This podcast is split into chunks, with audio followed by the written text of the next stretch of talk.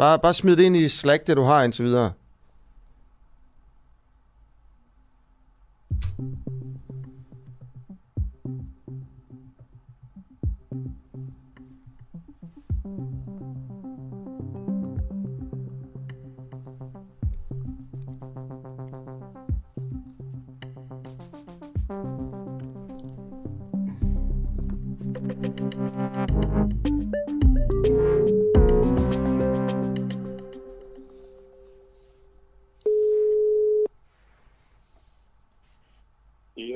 Q. Hansen. Kan ikke besvare dit opkald. Indtal venligst en besked efter tonen. Ja, goddag. Det er Asger Jul fra En Uafhængig Morgen. Uh, vi vil meget gerne have et interview med, med Jyske Bank i dag, så uh, det her det er jo Jyske Banks uh, prestelefon, uh, vi har ringet til. Uh, og uh, I må meget gerne give beskeden videre, og bare uh, fang mig på 41 74 79 18.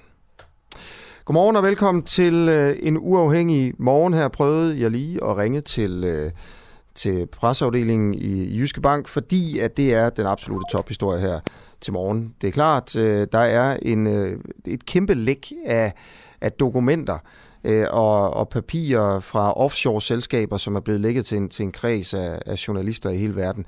Det er vist nok det største læk nogensinde af den slags ting, og der kan man simpelthen følge rigmænd, konger, præsidenter, ekspræsidenter, øh, eks-rockere, alt muligt, hvor de sætter deres penge hen, hvilke øh, bankkonti de benytter, og hvilke øh, huse de køber i Malibu og den slags ting.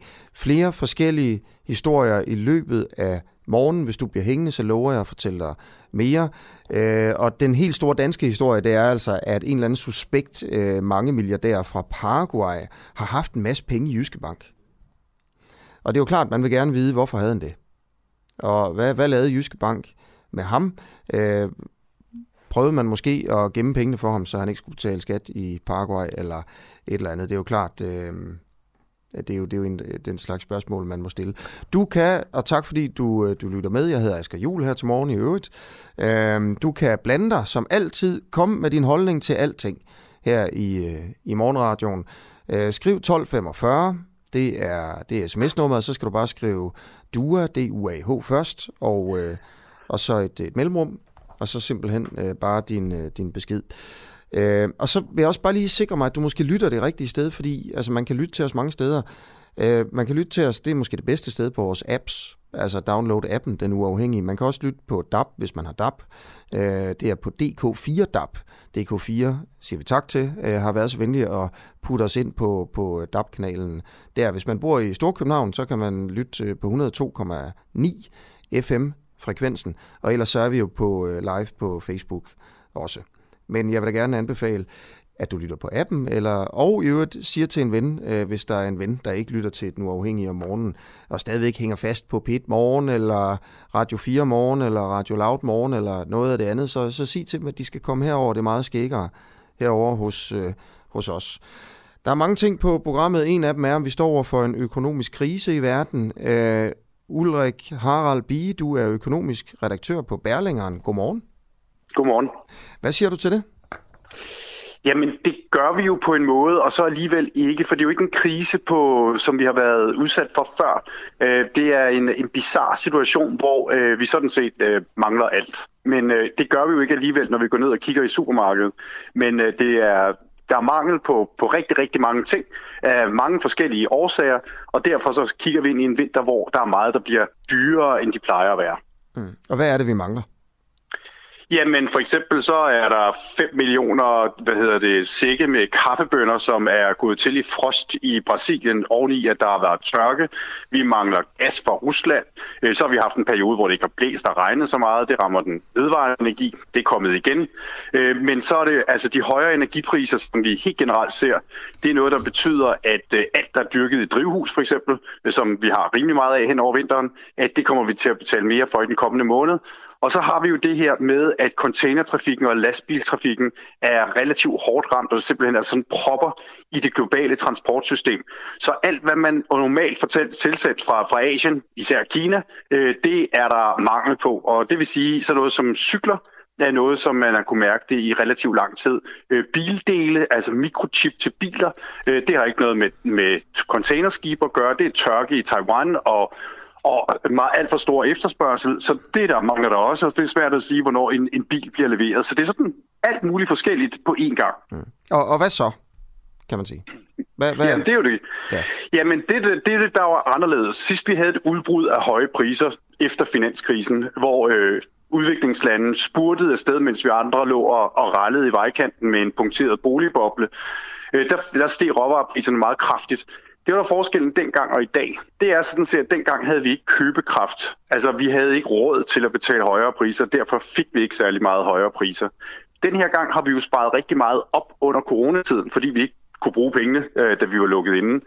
Så købekraften er der faktisk. Og derfor er det også, at vi ser, at øh, alt den her mangel på alt, som jo et øvrigt også dækker arbejdskraft, øh, betyder, at øh, priserne stille og roligt kravler opad. Så vi kommer til at meget den opsparet op, øh, opsparing, vi har, altså købekraften, vi har efter de seneste halvandet år, meget af den, eller en del af den, øh, vil blive et op af, at vi betaler mere, når vi går ud og spiser os, men også især mere for varer. Okay, det bliver dyrere, men altså, det jeg også måske prøver at sigte lidt efter her, det er, om, om der kommer en rigtig økonomisk krise, hvor du ved, øh, folk mister deres øh, friværdier og deres arbejde og sådan noget.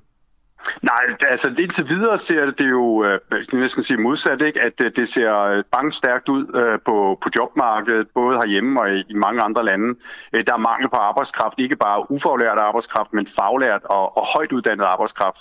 Og det vil sige, at vi er jo også i en situation, hvor øh, lønmodtagere og i øvrigt også øh, mange selvstændige har en fantastisk gode muligheder for at forhandle sig til en højere løn.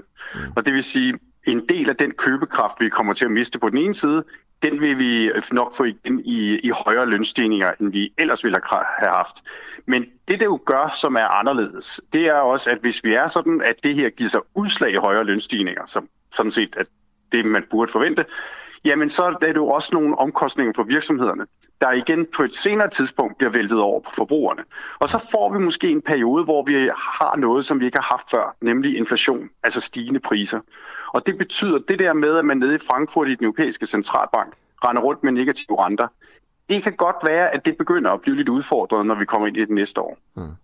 Okay, så det er jo mange, altså det er jo, det er jo selvfølgelig mange måske og sådan noget, men hvis jeg prøver, fordi jeg prøver ligesom at undersøge om, øh, og om vi står for en af de her rigtige økonomiske kriser, fordi øh, du ved, hvis priserne stiger, lønningerne stiger, så bliver det også sværere for, for virksomhederne. Øh, og hvis renten stiger, som du siger, jamen, så, kan det, så kan det blive træls for boligmarkedet, og så mister man noget friværdi, og så ja. der kommer der sådan nogle spiraler og sådan noget, men det er ikke noget, du ser for dig, det der?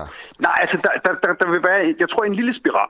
Ikke? Altså, men vi må også bare sige, vi har været vant til en dynamik, hvor inflationen var 0, og lønstigningen var 2, og så er alle glade. Nu kan det være, at vi kommer i en situation, hvor lønstigningerne hedder 3 eller 4, og inflationen er 2. Øh, det, så det er ikke sådan, det hele løber, øh, løber af sporet.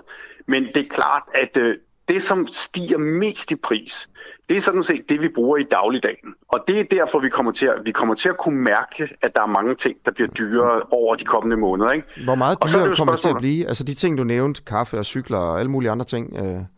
Jamen altså noget af det kan godt blive øh, relativt dyrere, fordi hvis vi, hvis vi kigger på transportprisen, det kommer meget an på, hvor meget transportprisen udgør af en vare. Ikke? Fordi øh, altså, container fra Kina er femdoblet i pris siden efteråret. Ikke? Mm øh, sidste efterår. Og det vil jo sige, det er jo, altså hvis transport fylder meget, som for eksempel gør ved cykler, jamen så er det faktisk noget, der betyder, at der er mangel på det. Altså det kan vi jo mærke, hvis du går ned og til en cykelhandler og siger, jeg vil gerne have en ny cykel, så vil der være et begrænset udvalg, ellers vil der være en relativt lang leveringstid. Mm. Noget vi snakkede med en kaffeanalytiker i London om, det er, at det viser sig, at malede bønder har nemmere ved at komme frem end hele kaffebønder, fordi de fylder mindre. Ikke? Og det vil sige, at transportomkostningen udgør en mindre del, end hvis det er hele bønder. Altså det er sådan nogle bizarre ting, ja. som uh, man som producent og som indkøber sidder og kigger på i forhold til, hvordan kan vi sørge for at holde de her omkostninger nede mest muligt, netop for at det ikke bliver sådan en enorm tsunami mm. af højere priser på alt. Men, men altså, du ved, jeg, jeg, kan man mærke det? Fordi jeg tænker også, lige nu sidder jeg og tænker på, hvad koster kaffe egentlig? Jeg ved overhovedet ikke, hvad en, øh, Nej, en, en pose kaffe det... koster. Om den kostede 5 kroner mere, jeg vil aldrig opdage det, tror jeg. Nej, og det er jo, det er jo det er fuldstændig rigtigt. Altså, og det, er, det vil der være med rigtig, rigtig mange ting. Jeg plejer at sige om amerikanere, at de ved, hvad prisen på en, øh, på en øh, gallon benzin er. Ikke? Og det er typisk der, vi mest opdager det.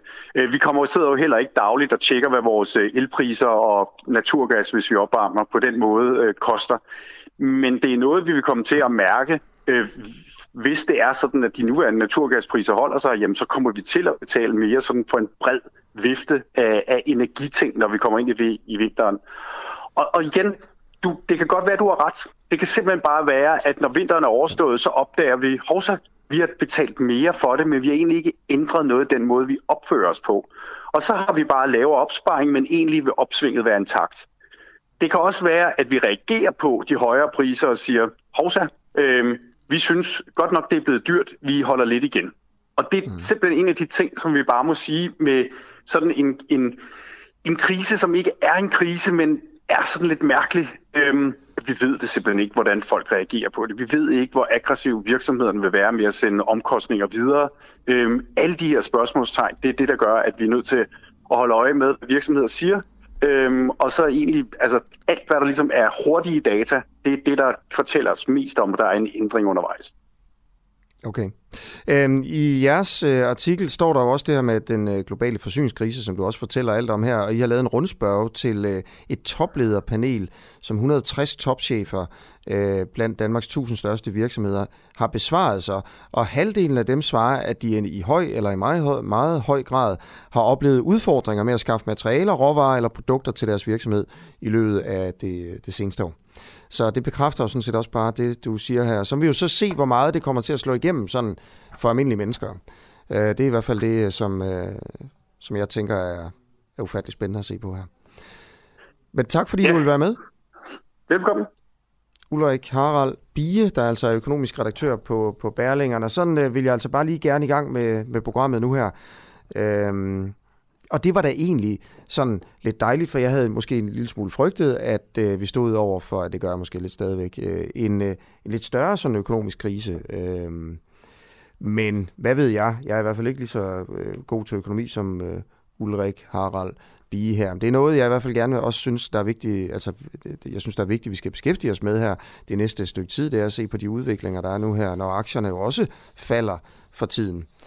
Øhm, Okay, jeg tror lige, at jeg vil give et lille vy ud over dagens nyheder, inden jeg går til den næste historie, der handler om øh, religiøse domstole i Danmark. Her til morgen, der vil jeg egentlig gerne stille spørgsmålet, om der findes religiøse domstole i Danmark, der afgør skilsmissesager for folk, der ikke er muslimer. Og grunden til det, det er, at vi i sidste uge, øh, sidste mandag, lige præcis for en uge siden, lavede et interview med en imam fra Imam Ali måske i København, som sagde, at når mange af hans, fra hans ligesom, muslimske menighed skulle skilles, så kunne han ikke selv afgøre sagerne, så måtte han sende det videre til sådan en øh, domstolsinstans. Det er mit ord, det var ikke hans, han kaldte det for et råd. Øh, I enten London, i Irak eller Iran, og så skulle der sidde retslærte i de steder og bestemme, om et dansk muslimsk par skulle have lov til at blive skilt, eller ikke blive skilt. Øh, og det er altså en religiøs skilsmisse her. Det er jo klart, at juraen i Danmark øh, er jo fuldstændig uafhængig af de ting her. Øh, men ikke desto mindre, så er der i et parallelsamfund jo øh, regler, som ikke er funderet i dansk lov, men i øh, for eksempel øh, islamisk praksis, som, øh, som det er tilfældet her.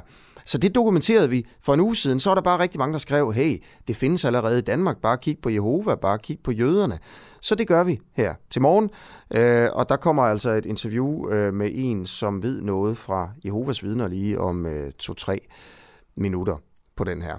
Øh, men altså den store nyhed her til morgen, og øh, jeg vil bare lige fortælle lidt om det nu her, er det, der hedder Pandora Papers. Et kæmpe læk øh, globalt set, øh, hvor altså papirer fra sådan nogle offshore konti er blevet lækket til en gruppe journal, øh, journalister i hele, øh, hele verden. Det er topnyheder overalt, øh, og jeg er ret sikker på, at The Guardian i England fører an, og de skriver biggest leak ever of offshore data exposes financial secrets of rich and powerful. Og man kommer altså ind bag gardinerne her og finder ud af, hvad de bruger pengene på, og hvor de ligger deres penge henne. Øh, og der er mange forskellige mennesker, der er ind i, i fedtefadet, blandt andet Putin og, og Tony Blair fra, fra England. Jeg synes nu ikke, Tony Blair-sagen er så vild. Øh, hans kone havde købt et, øh, en lejlighed, eller et, et, en ejendom i London, øh, fordi hun havde købt et advokatfirma, og det advokatfirma var så ejet på et eller andet på Jersey. Øh, Øh, og der, fordi hun så købte advokatfirmaet, som så ejede en bygning i London, skulle hun ikke betale skat af den bygning i London. Det første, de gjorde, det var så at omlægge det sådan, at de skulle betale skat af det hele. Men det er jo Tony Blair, og derfor så har det jo også øh, trukket nogle, øh, nogle overskrifter. Men altså, det viser blandt andet her, at Jyske Bank i mindst 10 år, i hvert fald indtil Øh, 2018 havde en rigmand fra Paraguay med en usædvanlig stor formue som kunde i bankens filial i Schweiz. Her til morgen prøver jeg selvfølgelig at få et øh, interview med Jyske Bank. Hvad i alverden? Hvorfor havde han, hvorfor havde han penge i Jyske Bank i Schweiz? Sådan en, øh, en, en milliardær fra Paraguay. Han hed Genaro Peña, og han er for nylig død. Han havde en formue på mindst 400 millioner danske kroner. Det er uklart, hvor de penge egentlig kommer fra. Øh, fra 5 til 18, der havde Penja så en tidligere Jyske Bank-direktør som sin private investeringsrådgiver. Og størstedelen af formuen var placeret hos Jyske Bank, og Derimands forskellige fonde og selskaber var kunder i banken. Og samtidig var de fonde og selskaber placeret i skattely på de britiske Jomfruøer og i Panama. Øhm, og han havde så også lånt 600 millioner kroner af Jyske Bank, den her mand. Og Jyske Bank siger til politikken, at øh, banken ville foretage grundige undersøgelser, hvis Jyske Bank altså havde haft en kunde med det beskrevne omfang og med den beskrevne baggrund, skriver øh, politikken altså, at Jyske Bank siger. Så hvis de har lavet en undersøgelse, hvad sagde den undersøgelse så? Det er jo klart, der er, der er mange spørgsmål, man skal, man skal stille her. Øh, okay, godt. Om cirka 25 minutter, der skal jeg interviewe Margrethe Augen fra Europaparlamentet. Jeg vil bare lige høre hende om, øh, hvad hun synes om, at Socialdemokraterne stemmer ja det ene sted og nej det andet sted til øremærket øh, barsel. Vi har nemlig øh, sådan gravet det igennem, hvad, hvad man egentlig stemte i EU, da man skulle da EU skulle vælge, om man skulle pålægge landene at indføre øremærket barsel, sådan at mor ikke kan tage al barslen, men man skal dele 50-50 mellem mor og far. Øh, det kommer fra EU alt det her, og det kommer til at blive stemt igennem Folketinget, og Socialdemokratiet kommer til at stemme ja. Men vi har jo nu fundet ud af, at de stemte nej, dengang de skulle stemme om det i Europaparlamentet. Så hvorfor i alverden gjorde de det? Og hvad synes Margrethe Augen om det her? Og grunden til, at jeg snakker om med Margrethe Augen, det er jo fordi, at Socialdemokratiet, øh, dem kan vi ikke få til at stille op. Øh, og i øvrigt så stemte Margrethe Augen ja til det her. Hvorfor mener hun egentlig, at det er noget, EU skal bestemme? Om, der, om, om man skal dele barsen mellem mor og far i Danmark? Øh, hvorfor er det ikke noget, op, der skal være op til det danske folketing? Der er mange spørgsmål, og jeg kommer til at stille, stille dem alle sammen, og det er om cirka øh, 20-25 minutter, at jeg snakker med Margrethe Augen. Men før det, ja, så er øh, det dig, Simon Nielsen Ørgaard, formand for Artistisk Selskab, jeg skal tale med. Godmorgen. Godmorgen. Godmorgen, og tak fordi du vil komme ind. Jamen, det var så lidt. Uh, jeg stiller spørgsmål her til morgen, om der findes religiøse skilsmissedomstole i, uh, i Danmark. For nylig, det var faktisk for en uge siden, der bragte vi en historie om, at danske muslimer bliver sendt til sådan nogle sharia-råd eller sharia-domstole i udlandet, i Iran for eksempel, når de gerne vil skilles. Og uh, den her skilsmisse, som man anmoder om, så kommer så til at blive godkendt eller afvist af en eller anden retslært, der sidder i, i Najaf i Irak for eksempel, eller et sted i Iran, eller i, i en sharia-domstol i London. Øh, og så kommer der en masse reaktioner, når vi bringer sådan en historie. Folk bliver sure, folk siger, så nogle muslimer, de skal bare ud af landet. Det kan jo også godt være, at de skal det. Øh, men øh, der er også bare mange, så er der nemlig også et par enkelte, der skriver, hey, slap af, måske hisser jeg sådan op, fordi det er muslimer. Øh, prøv nu at se, hvad der ellers foregår. For eksempel har der, er der sådan nogle religiøse råd, eller domstole, kunne man måske sige, allerede i Danmark, hos det jødiske samfund og øh, hos Jehovas vidner. Og det er så det, som vi prøver at undersøge her i løbet af morgenen. Mm. Øh, jøderne, en fra det jødiske samfund, er på i næste time, og nu er det så dig. Du er tidligere Jehovas vidne. Ja. ja. Øh, findes der sådan et religiøst råd, der sidder og bestemmer, om folk kan blive skilt i Jehovas vidner? Ja, 100 procent. Altså, øh, folk kan sådan set gøre, hvad de vil, men det kan få nogle forskellige konsekvenser. Så hvis du ikke overholder reglerne inden for Jehovas vidner, så har de jo det, man kalder udstødelse. Øh, men Jehovas vidner mener, at øh, der er kun øh, to ting, der kan opløse et ægteskab. Det er, hvis øh, den ene øh, part dør, så er man heldigvis fri til at gifte sig, så den del er sådan set fint nok. Men øh, så skal det være utroskab. Øh, og øh, der er jo folk i dag, der bliver skilt, selvom der ikke er tale om utroskab. Og det var tilfældet øh, med mig der i øh, 2014. Og øh, fordi at der ikke er tale om utroskab, så ville min kone måske ikke skældes alligevel, så ville hun kunne separeres. Det er også en løsning, mange bruger. Øh, mine egne forældre gjorde det også. Øh, men øh, jeg ville skilles helt, fordi det stod klart, at jeg skulle ud af Jehovas vidner, og hun skulle blive. Og øh, ja, der var ikke tale om øh, øh, utroskab, så derfor så skildrede man imellem en juridisk skilsmisse, skilsmisse og en bibelsk mm. skilsmisse. Så min, øh, der er ingen af os, der er bibelsk fri til at gifte os, så længe en af os ikke har indrømmet, hvad skal man sige, utroskab. Mm. Altså jeg kan jo være ligeglad, at jeg er udstødt, ikke? men ja. min ekskone, som er indenfor, hun er meget bekendt stadig ikke fri til at gifte sig. Okay.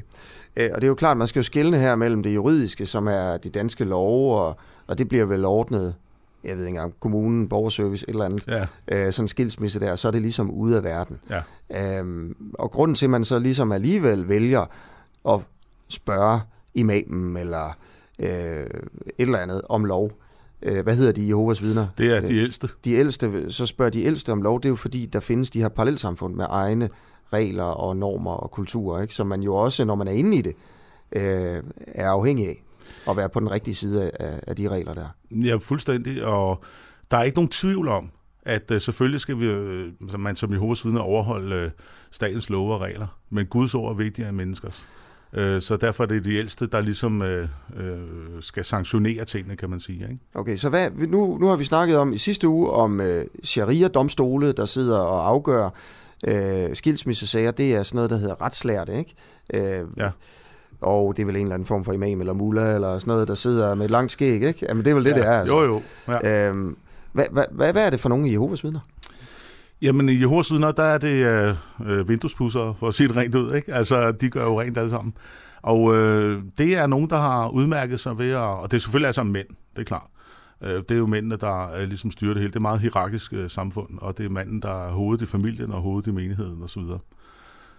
Øh, og når der er nogen, der så har udmærket sig og været gode eksempler, så kan man så blive det, der hedder menighedstjener, så hjælper man ligesom til i menigheden med forskellige praktiske ting og så videre. Og så senere hen bliver man ældste. Og det er ligesom dem, der står for, hvad skal man sige, det man kan sammenligne med prædikner eller sådan noget lignende. Mm. Øh, altså for undervisning i menigheden. Mm. Og dem, man kan gå til, når der er problemer, ægteskabelige problemer, hvad det nu kan være. Og så kan man få åndelig vejledning hos de ældste. Mm. Så møde, altså sidder de så sådan... Øh kommer man ind til dem i audiens, og så sidder de op ved et kateter på en eller anden måde, eller nej, afgør nej, sager? Det, det er ikke så billedstærkt. Altså, nej. det er hjemme hos folk, og det er jo folk, man kender og vokset op med måske en dag. Ikke?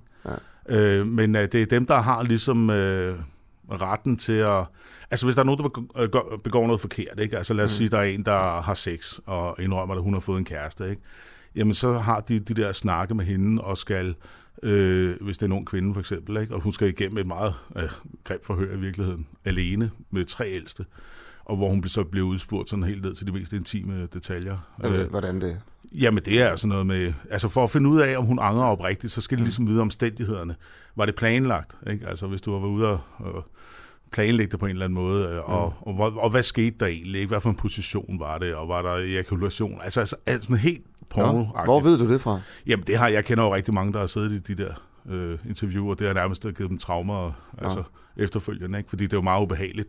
Og måske er det igen øh, øh, nogle mænd, som... Øh, nogle gange er det måske ens egen far, der sidder med det der Nå. ældste råd. Ikke? Altså, det, det er... Ja, øh, så, så det er bare for at sige... Jeg tror, de tænder på det nogle gange, de der det skal jeg ikke kunne sige. Jeg har aldrig selv været med til sådan noget der. Jeg har aldrig selv Nej. været ældste, men, men altså, ja, det kan man da godt få øh, en mistanke om, altså desværre. Men, men det er bare for at sige, at de har ligesom retten til altså, øh, at øh, gå ind i folks privatliv. De har utrolig meget magt.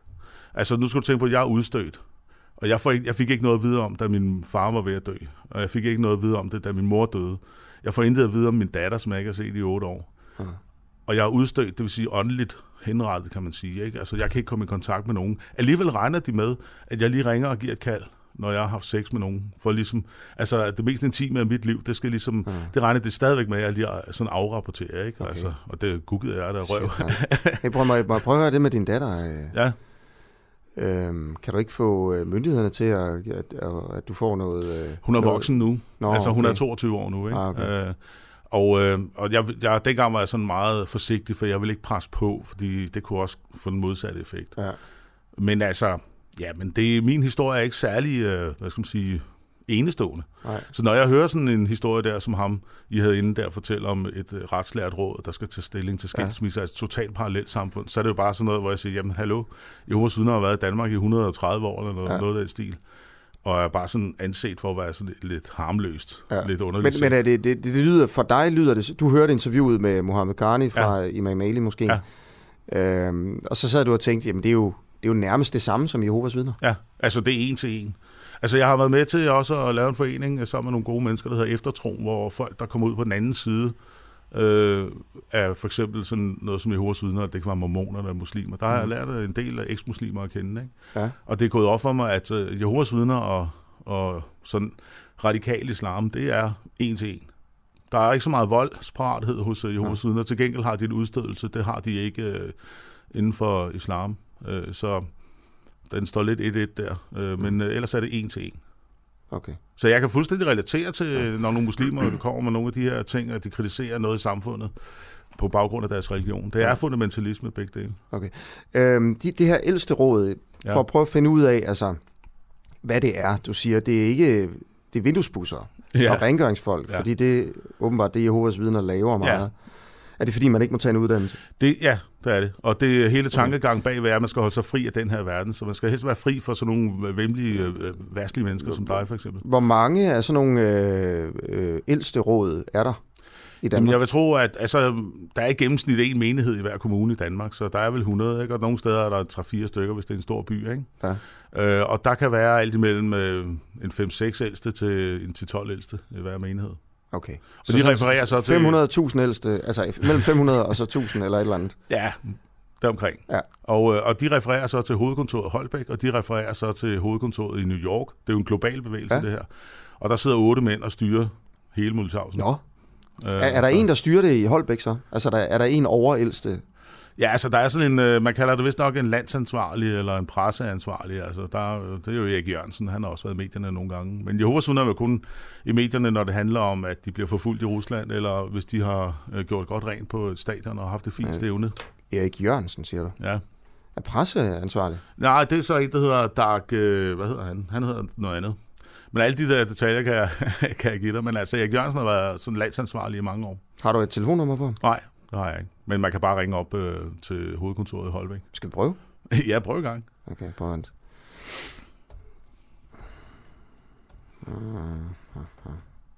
Så er der, bliver der lige en lille pause i, øh, i interviewet her. Men Ja. prøv, jeg sætter lige en skiller på. Det er fint. Kritisk, nysgerrig og levende radio, som politikerne ikke kan lukke. Det er du skal søge på Vi sender live alle hverdage fra klokken 7 til 9. Lyt med via vores app på DK4 DAB, fra vores Facebook-side, eller hvis du bor i hovedstadsområdet på FM-båndet 102,9. Tak til dig, som gør det muligt. Skal vi lige prøve at se her. Det er jo selvfølgelig lidt svært at finde, men altså... Skidt det prøver jeg lige. Prøv, altså, hvad tror du, der sker, når vi ringer til Jehovas? Du, Ja, altså, hvis hovednummer i Holbæk, telefonen, så vil de nok bare henvise dig til øh, presseafdelingen eller et eller andet. Jamen, så kan vi jo blive vist derovre. Nu har jeg fundet det her. Har du det dårligt, når vi... Hvis, altså, Nej, nej, du Nå. kan gøre, hvad du vil. Altså, jeg tror ikke, at hvis de finder ud af, at jeg sidder her, så vil de nok ikke snakke med dig. nej, det tager den ikke. Okay, vi prøver at ringe lidt senere i dag, ikke? Det skal ja. Ja. heller ikke øh, nødvendigvis fylde for meget i, Nej, i interviewet, det her. nej, det forstår jeg godt. Men, men så konklusionen er, okay, det her med øh, sharia-domstole, der, der dømmer i skilsmissesager for danske muslimer, det er en ting det samme, mener ja. Du, ja. øh, i, i Jehovas vidner. Så er der jo mange, der vil sidde og tænke nu her, og hvad så? Altså, det gør det jo ikke mindre dårligt, at der findes øh, sådan nogle øh, øh, sharia-råd, der afgør skilsmissesager for danske muslimer. At der også er nogle andre, der gør det. Jeg kender nej. du begrebet sådan whataboutery? jo. Altså, du ved, Jo, jo. at øh, nå ja, men så, så hvorfor kigger I så lige pludselig et andet sted hen? Er det for ligesom at tage skylden væk fra, øh, fra sådan de muslimske parallelsamfund? Øh, Nej, jeg, altså, jeg, jeg mener, jeg har en indsigt i det på den måde, at øh, jeg ved faktisk, hvor alvorligt det står til i de islamiske parallelsamfund. Så jeg, jeg er hvor, totalt hvor ved imod du det fra? Jamen, det er det samme som i Jehovas vidner jo. Ja. Altså, så det er sådan meget æresrelateret, ikke? Det med, at I kender hinanden på tværs, siger du. Altså nogen, nogen der er kommet, ud, der er kommet Ja. ud fra Jehovas Ja. vidner, og nogen, der er kommet ud fra de islamiske miljøer. Mm. Hvad er det for et netværk, I har? Det hedder Eftertro. Eftertro.dk, og det er, øh, hvor folk kan komme og altså, altså, vi prøver at lave nogle sociale arrangementer, og vi laver nogle kaffemøder, hvor man kan sidde og snakke sammen, og det har, det har faktisk hjulpet rigtig mange at bare møde nogen, der forstår dem. For det, og det er også derfor at gøre opmærksom på det, fordi det er ligesom noget, der glider ned mellem flere stole øh, i de sociale myndigheder osv. Okay. Jamen, øh, er der, altså, jo, jeg, jeg er også nødt til at spørge om det her med det her, det her ældste råd, som sidder og afgør skilsmissesager. Ja. Øh, de kan så sige, okay, der er utroskab. Mm. Jamen, så kan I faktisk godt få en skilsmisse, ikke? Ja. Det er det, det, du siger. Det er Ja. ligesom det, der er kravet. Hvor- Hvordan, altså, øh, hvordan beviser man det? Fordi det er jo også, altså en domstol plejer jo, du ved, Mm. at skulle bevise ting her. Øh, fremføre vidner eller et eller andet. Hvad, hvad gør man der? Jamen altså, det kan jo være en tilståelsessag, hvor der er en, der Ja. ja. kommer og siger, jeg har været utro, ikke? og så Mm. mm. har man en snak om det. Øh, og hvis det er en, der ligesom mener, at min mand har været utro, eller min, min kone har været utro, så kommer der, så bliver de interviewet, Mm. øh, og så vil de sådan træffe deres afgørelse. Okay. Øhm, hvorfor er det, du ikke bare siger, at du var utro? Fordi så kan din ekskone på en eller anden måde blive sat fri og, og få lov til at gifte sig igen. Ja, men altså faktisk i de første år, man er stadig lidt præget af den der øh, Jehovas vidne tankegang. Der afholdt jeg mig, kan man sige, ikke? Med det formål, at øh, jeg ville ikke have, at hun skulle blive fri til at gifte sig, og så var der en anden mand, der skulle opdrage på min datter. Ah, ja. Øh, men, øh, men nu har det bare sådan, altså jeg får ikke at vide, at mine, mine for- forældre ligger og dør, og jeg får ikke noget at vide, at min datter skal jeg så ringe og fortælle om mit sexliv. Det synes jeg godt nok er lidt øh, vanvittigt. Altså det, det, det ved jeg simpelthen ikke. Altså det, det er ligesom, øh, jeg følger ikke deres regler længere. Nej. Øh, så, Så det er blevet en princip og jeg har sagt til min ekskone, hun kan bare sige, at øh, jeg ligger og, og, og horer til højre og venstre. Øh, det må Mhm. hun gerne sige, og så kan hun blive fri. Men Mhm. det vil hun ikke. Hun vil ikke lyve. Nej. Gør du, altså ikke, ikke hore til højre og venstre, men altså har du sex med andre nu? Øh, og det er noget af en cliffhanger, var. Men, øh, Jamen, det er mere, altså, mit liv er der behøver ikke blevet... svare, altså, nej, nej, men mit liv er der blevet sådan mere normaliseret, kan man sige. Så langt vil jeg gå. så langt vil du gå. Jamen, fordi er du, er du stadigvæk præget af det? Altså? Ja, det er jeg. Det er. Altså, jeg har Synes ikke du de der- stadigvæk, det vil være forkert, hvis du... Altså, føler du stadigvæk en eller anden skyld, hvis du... For Ja, altså, jeg føler, jeg er i gang med noget forkert. Ja. Når det sker, og, og, og jeg, jeg, jeg har jo ikke de der sociale kompetencer. Jeg, jeg er jo ikke bare sådan tilbage på scoremarkedet, fordi jeg har aldrig været der. Jeg, jeg, jeg forstår simpelthen ikke de der sociale signaler Mm. der. Jeg, det er jeg simpelthen bare en idiot til. Jeg er også jeg er jo 50 år gammel, altså, så jeg ved ikke rigtigt. Så jeg har ikke øh, haft den der, jeg har ikke haft det der naturlige med at øh, få en kæreste eller have Mm. noget med kvinder at gøre, Mm. sådan inden jeg blev bare gift på et tidspunkt. Ja. Okay. Øhm, tænker du, at kan vide, om min datter lytter med nu? Ja, altså... Alt hvad jeg har... Altså, til at starte med gik jeg i medierne, fordi at øh, jeg i dybest set ikke vidste, om mine børn ville kunne få min historie. Fordi jeg måske mistede dem begge to. Ikke? Jeg har min søn hos mig. Men... Øh, øh, så derfor så ved jeg, at det vil de kunne finde ud af på et eller andet tidspunkt. Og det er også fint nok, hvis hun hører det her. Altså, jeg har ikke løjet om noget omkring Jehovas vidner, og jeg har ikke været sådan hadefuld eller noget, men jeg har selvfølgelig mm. min kritik. Okay. Jamen, øh, jeg vil bare gerne sige tusind tak, fordi du ville komme herind. Jamen, det var så let. Tak Ja. fordi jeg måtte. Ja, jamen det var øh, simpelthen også så lidt. Og øh, det er altså Simon Nielsen Ørgaard her, formand for Artistisk øh, Selskab. Og eftertro.dk, hvis man lige er kommet i knibe, så er I altid velkommen. Øhm, klokken er tre minutter over halv otte. Hvis du har lyst til at støtte det her foretagende, øh, hvis du gerne vil blive ved med at lytte til den, øh, den uafhængige om morgenen mellem 7 og 9, så skal du simpelthen give os nogle penge, fordi ellers så holder det bare ikke. Øh, vi, vi er nødt til at få løn, vi er nødt til at, at, at, at ligesom kunne få det her til at, at, at fungere. Og, og vi, har, øh, vi har fantastisk mange medlemmer allerede. Det er jo en stor succes. Øh, øh, vi synes selv, vi laver øh, ofte i hvert fald den, den bedste radio, der er om morgenen.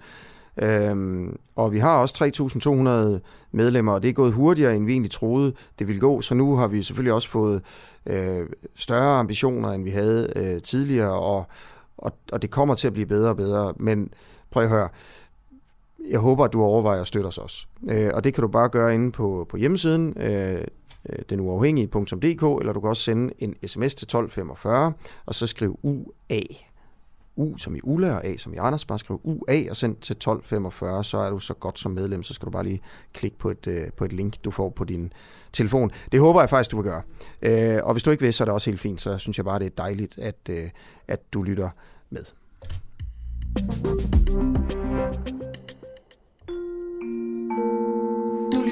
Til Den Uafhængige. Danmarks måske mest kritiske, nysgerrige og levende radio. Hvis du har en god idé til en historie, så skriv til os på Facebook eller send os en mail. Adressen finder du på hjemmesiden.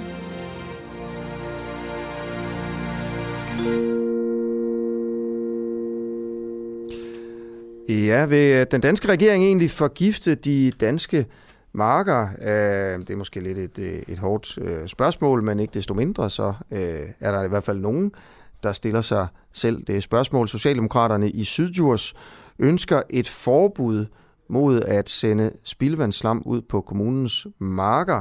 Øh, det er en historie, jeg kommer til at dykke ned i lige om lidt. Vi skal lige have ringet, ringet vedkommende op.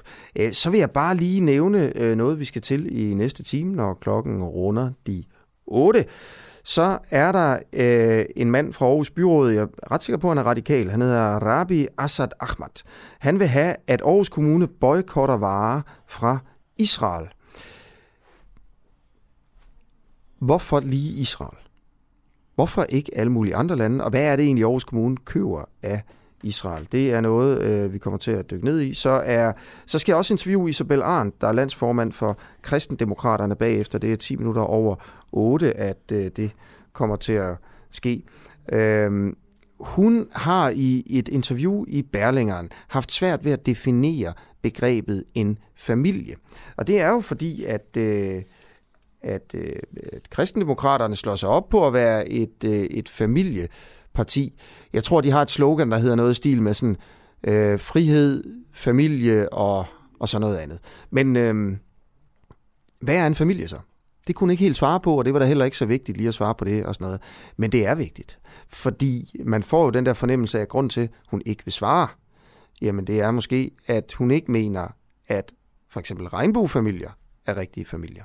Altså folk, øh, der, øh, der er bøsser eller lesbiske eller, eller noget andet, øh, ikke er rigtige familier, og skal, er det så, fører man så en politik, der på en eller anden måde ikke er for dem i kristendemokraterne? Er man så lidt mere konservativ og bibeltro, end man egentlig sådan har lyst til at sige det i offentligheden? Det er det, der ligger sådan bag ved alt det her, når man beder hende om at definere en familie. Så jeg beder altså også Isabella Arndt om at definere en familie her til morgen. Og nu siger jeg godmorgen til Anita Søholm. Du er byrådsmedlem for Socialdemokratiet i Sydjurs, medlem af Natur, Teknik og Miljøudvalget. Godmorgen. Godmorgen. Godmorgen. Øhm, I ønsker et forbud mod at sende spildevandsslam ud på kommunens marker. Øh, I er bekymret for kommunens drikkevand og borgernes sundhed. Øh, det er noget, der går imod regeringspolitik på området. Klimaminister Dan Jørgensen har et klart mål om, at man skal bruge mere slam på marker som gødning. Øh, hvad er det, I er utilfredse med på Sydjurs?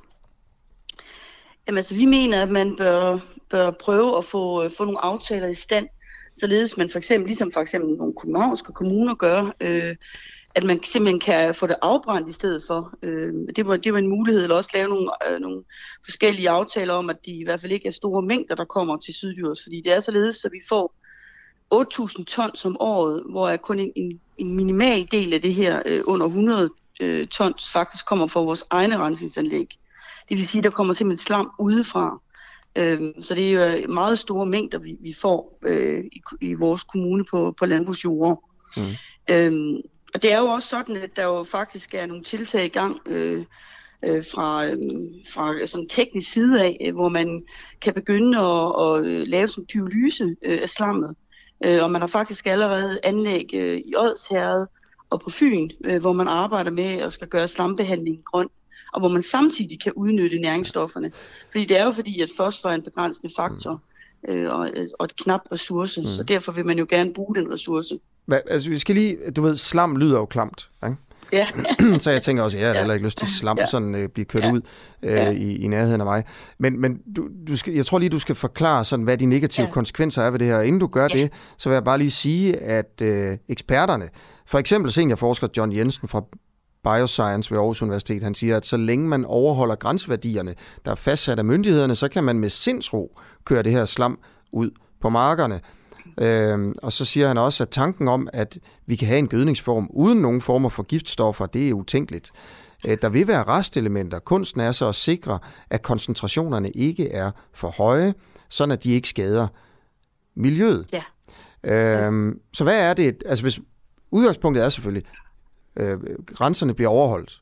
Altså, ja. øh, man, man kører ikke for mere ud på markerne, end, end der står i loven, kan man sige. Så, så hvad er det altså, negative ved det? Ja, altså vi, vi ønsker at tage forsigtighedsprincippet i brug, som også øh, for eksempel Danvær, øh, som jo er vores drikkevandsforsyningsforening, øh, jo samtidig nævner, at forsigtighedsprincippet er vigtigt at tage i brug, øh, når man faktisk ikke ved, hvad konsekvenserne er. Og det er, der, det er rigtigt, hvad du nævner, at øh, for eksempel tungmetaller, der er nogle grænseværdier for, hvor meget der rent faktisk må være i spildevandsslammet. Men det, der så man måske ikke tager højde for, det er jo, at øh, altså noget som tungmetaller er noget, der er meget tungt nedbrydeligt. Øh, og vi har faktisk konstateret, at det er de samme arealer i Sydjords Kommune, som år efter år modtager store mængder af spildevandsslam. Det vil sige, at øh, man ved jo rent faktisk ikke, om der på de her arealer øh, faktisk bliver en opkoncentrering af nogle rester, der stadigvæk ligger i jorden, og som både kan udskyldes til, til vores drikkevandsforsyning, som vi jo bor ovenpå alle sammen her i Danmark, øh, eller også kan optages i afgrøder. Øh, og det er faktisk således, så Arla Food, som jo er en kæmpe organisation i Danmark, de øh, vil ikke modtage afgrøder fra de marker, hvor der er spredt spildevandsslam, fordi de simpelthen er, øh, tager forsigtighedsprincippet i brug i forhold til, at køer ikke skal, skal have de afgrøder, øh, fordi de kan gå i mælken, og det er det, de mener, der er en risiko for. Og mm. det, der er problemet med mange af de her tungt opløselige stoffer, som for eksempel tungmetaller er, at de bliver lejet vores fedtdepoter i kroppen, det vil sige i mælk og i, øh, hvad man ellers har fedtdepoter i kroppen. Mm. Så der er sådan nogle stoffer, der er svære at opløse, blandt andet tungmetaller, og så siger du så, du frygter, at de går i afgrøderne, og at de går i grundvandet.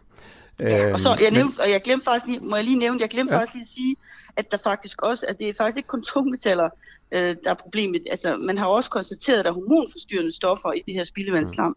samt også medicinrester, øh, og så også øh, forskellige mikroplast. Mm. Og det er jo noget, der ikke sådan bliver screenet for at lave deciderede grænseværdier for. Så okay. det er også problematisk. Ja. Det viser udlandske undersøgelser. Godt, så det er ikke dokumenteret, det er farligt, men du er bange for, at det er det alligevel, bare fordi man ikke har dokumenteret det, så, så kan det jo selvfølgelig godt være farligt jo.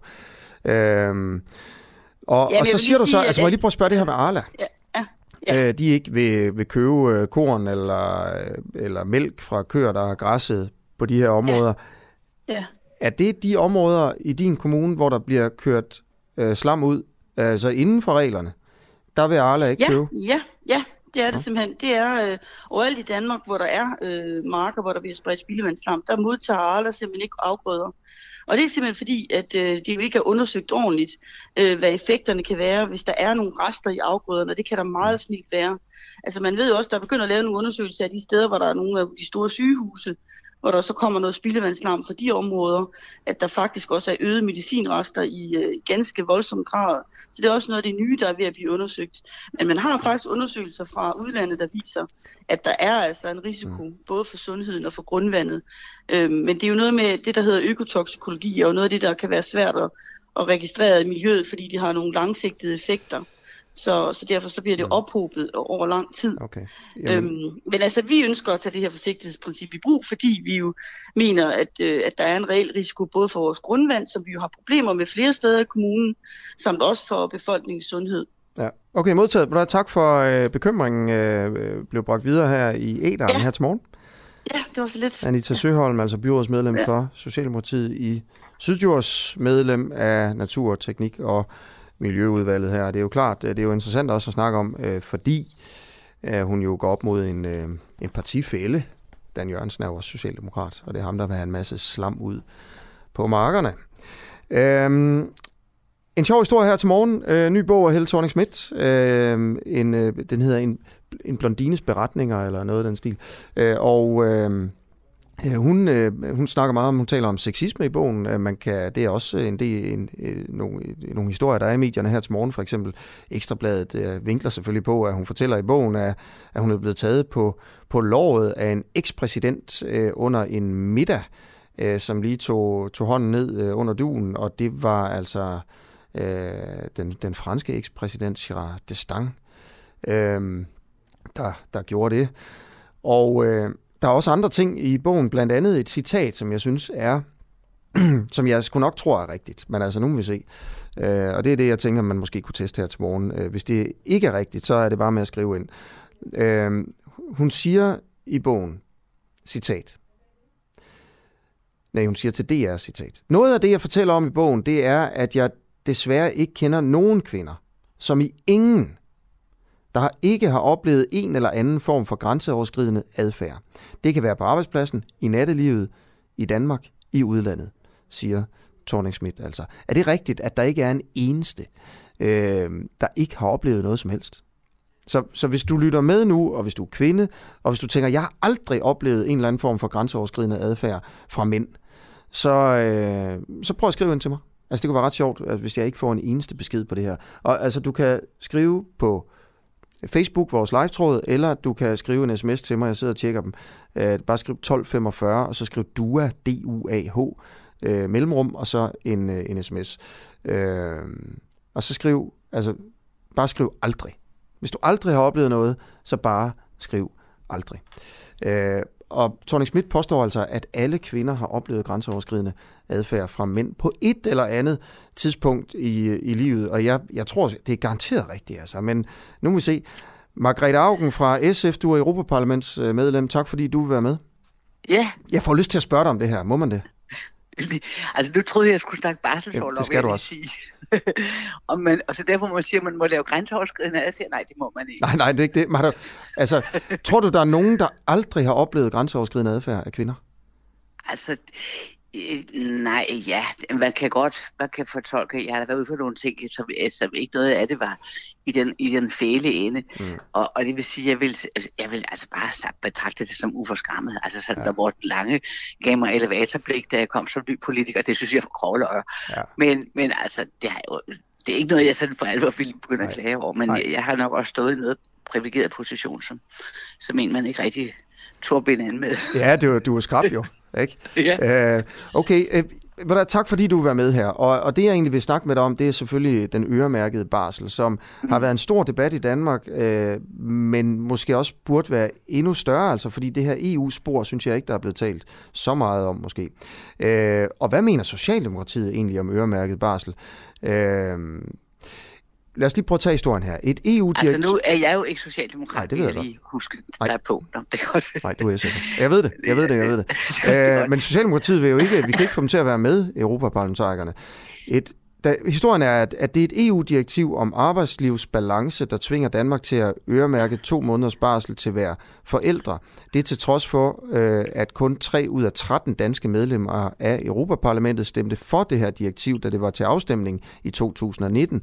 8 stemt imod. Det vil sige, at de fleste europaparlamentarikere fra Danmark ville egentlig ikke have, at EU skulle, øh, skulle pålægge Danmark det her med et direktiv, men alligevel blev det kørt igennem jo. Øh, vi kan også se, at i øh, ministerrådet, der stemte Danmark også imod, men, men det bliver jo til noget alligevel. Og så har vi set de her afstemningslister igennem, og vi kan se, at Socialdemokraterne stemte imod øremærket barsel, selvom de jo i dag taler for, og nu har tænkt sig at stemme det igennem Folketinget. Mm. Øhm, og så altså, vi vil bare gerne have din kommentar på det. Hvordan, hvad tænker du om det? Altså, jeg synes, det var, jeg synes, det var øh, beskæmmende, da de var de tre eneste socialdemokrater i Europaparlamentet, der stemte imod der tilbage kort før valget i 2019. Og ja, jeg må indrømme, at der spærrer, spærrer jeg altså øjnene op. Hele den socialdemokratiske gruppe stemte jo for det. Det blev vedtaget med et meget, meget stort flertal. Så, øh, og vi havde jo diskussionen tilbage, da SF sad i regering ja, med Socialdemokraterne og de radikale, og der havde det, var det aftalen, at det skulle indføres på det tidspunkt. Og så var det jo altså, at Helle Thorning fik kolde fødder og, og radikale havde ikke noget engagement i den kamp dengang. Så derfor blev det ikke. Jeg synes, det er... Øh, øh altså, vi har været ude for mange gange, at øh, det er EU, der må sikre ligestilling i Danmark. Det er lidt, lidt pinligt. Altså, vi skulle være frontløber Og så står vi, så står vi nogle gange der på bremsen, som man har gjort i det her tilfælde her. Så, så jeg kan ikke sige ret meget mm. pænt om det, men i parlamentet er vi jo delt efter partier og ikke efter nationaliteter, ja. så det, Ja, det er det. mig ikke så meget. Jeg ved ikke, om du har fulgt med i debatten herhjemme, men det har været enormt svært at jo, finde ud af, øh, om hvad Socialdemokratiet egentlig mener om øremærket barsel, om de, synes, om de synes, det er en, en god idé. Vi kan jo se, at de fleste danskere, når der er sådan nogle øh, rundspørger eller meningsmålinger, faktisk øh, er imod øremærket barsel. Øh, de fleste danskere vil selv gerne have lov til at vælge, om det skal være kvinden eller, eller manden, der tager, jo, der tager barsel. Ja. Bare, lige, bare lige to sekunder, fordi... Ja. Så når man spørger, det var Berlinger, der spurgte Peter Hummelgaard, beskæftigelsesministeren, hvad mener han egentlig sådan personligt? Er det en god idé eller en dårlig idé? Det vil han ikke svare på. Det mente han ikke var relevant at svare på det. Så spørger vi her i, i sidste uge, Bjarne Laustsen, der er formand for, for udvalget i Folketinget, han siger så, mm. ja, det er en god idé, og ja, det er godt, ja. det er EU, der bestemmer det. Så, finder vi, ja. så, så tænker man, okay, så er det vel det, de mener. Men så finder man de her lister, afstemningslisterne, ikke? Og så kan vi se, at Socialdemokrater, også som du siger her, de tre Socialdemokrater, de stemmer nej til det. Og der svarer den ene så, det er Ole Christensen fra Socialdemokratiet, han svarer til os. Vores begrundelse dengang var, at vi synes, det var og er et nationalt anlæggende. Også fordi vi allerede har fornuftige barselsregler i Danmark, men det var et meget stort flertal, der var et meget stort flertal for direktivet, og så må man jo bøje sig for flertallet, der ville en europæisk vej. Så her siger han så, både han synes han er imod øremærket barsel, og han er også imod, at EU skal, skal bestemme det.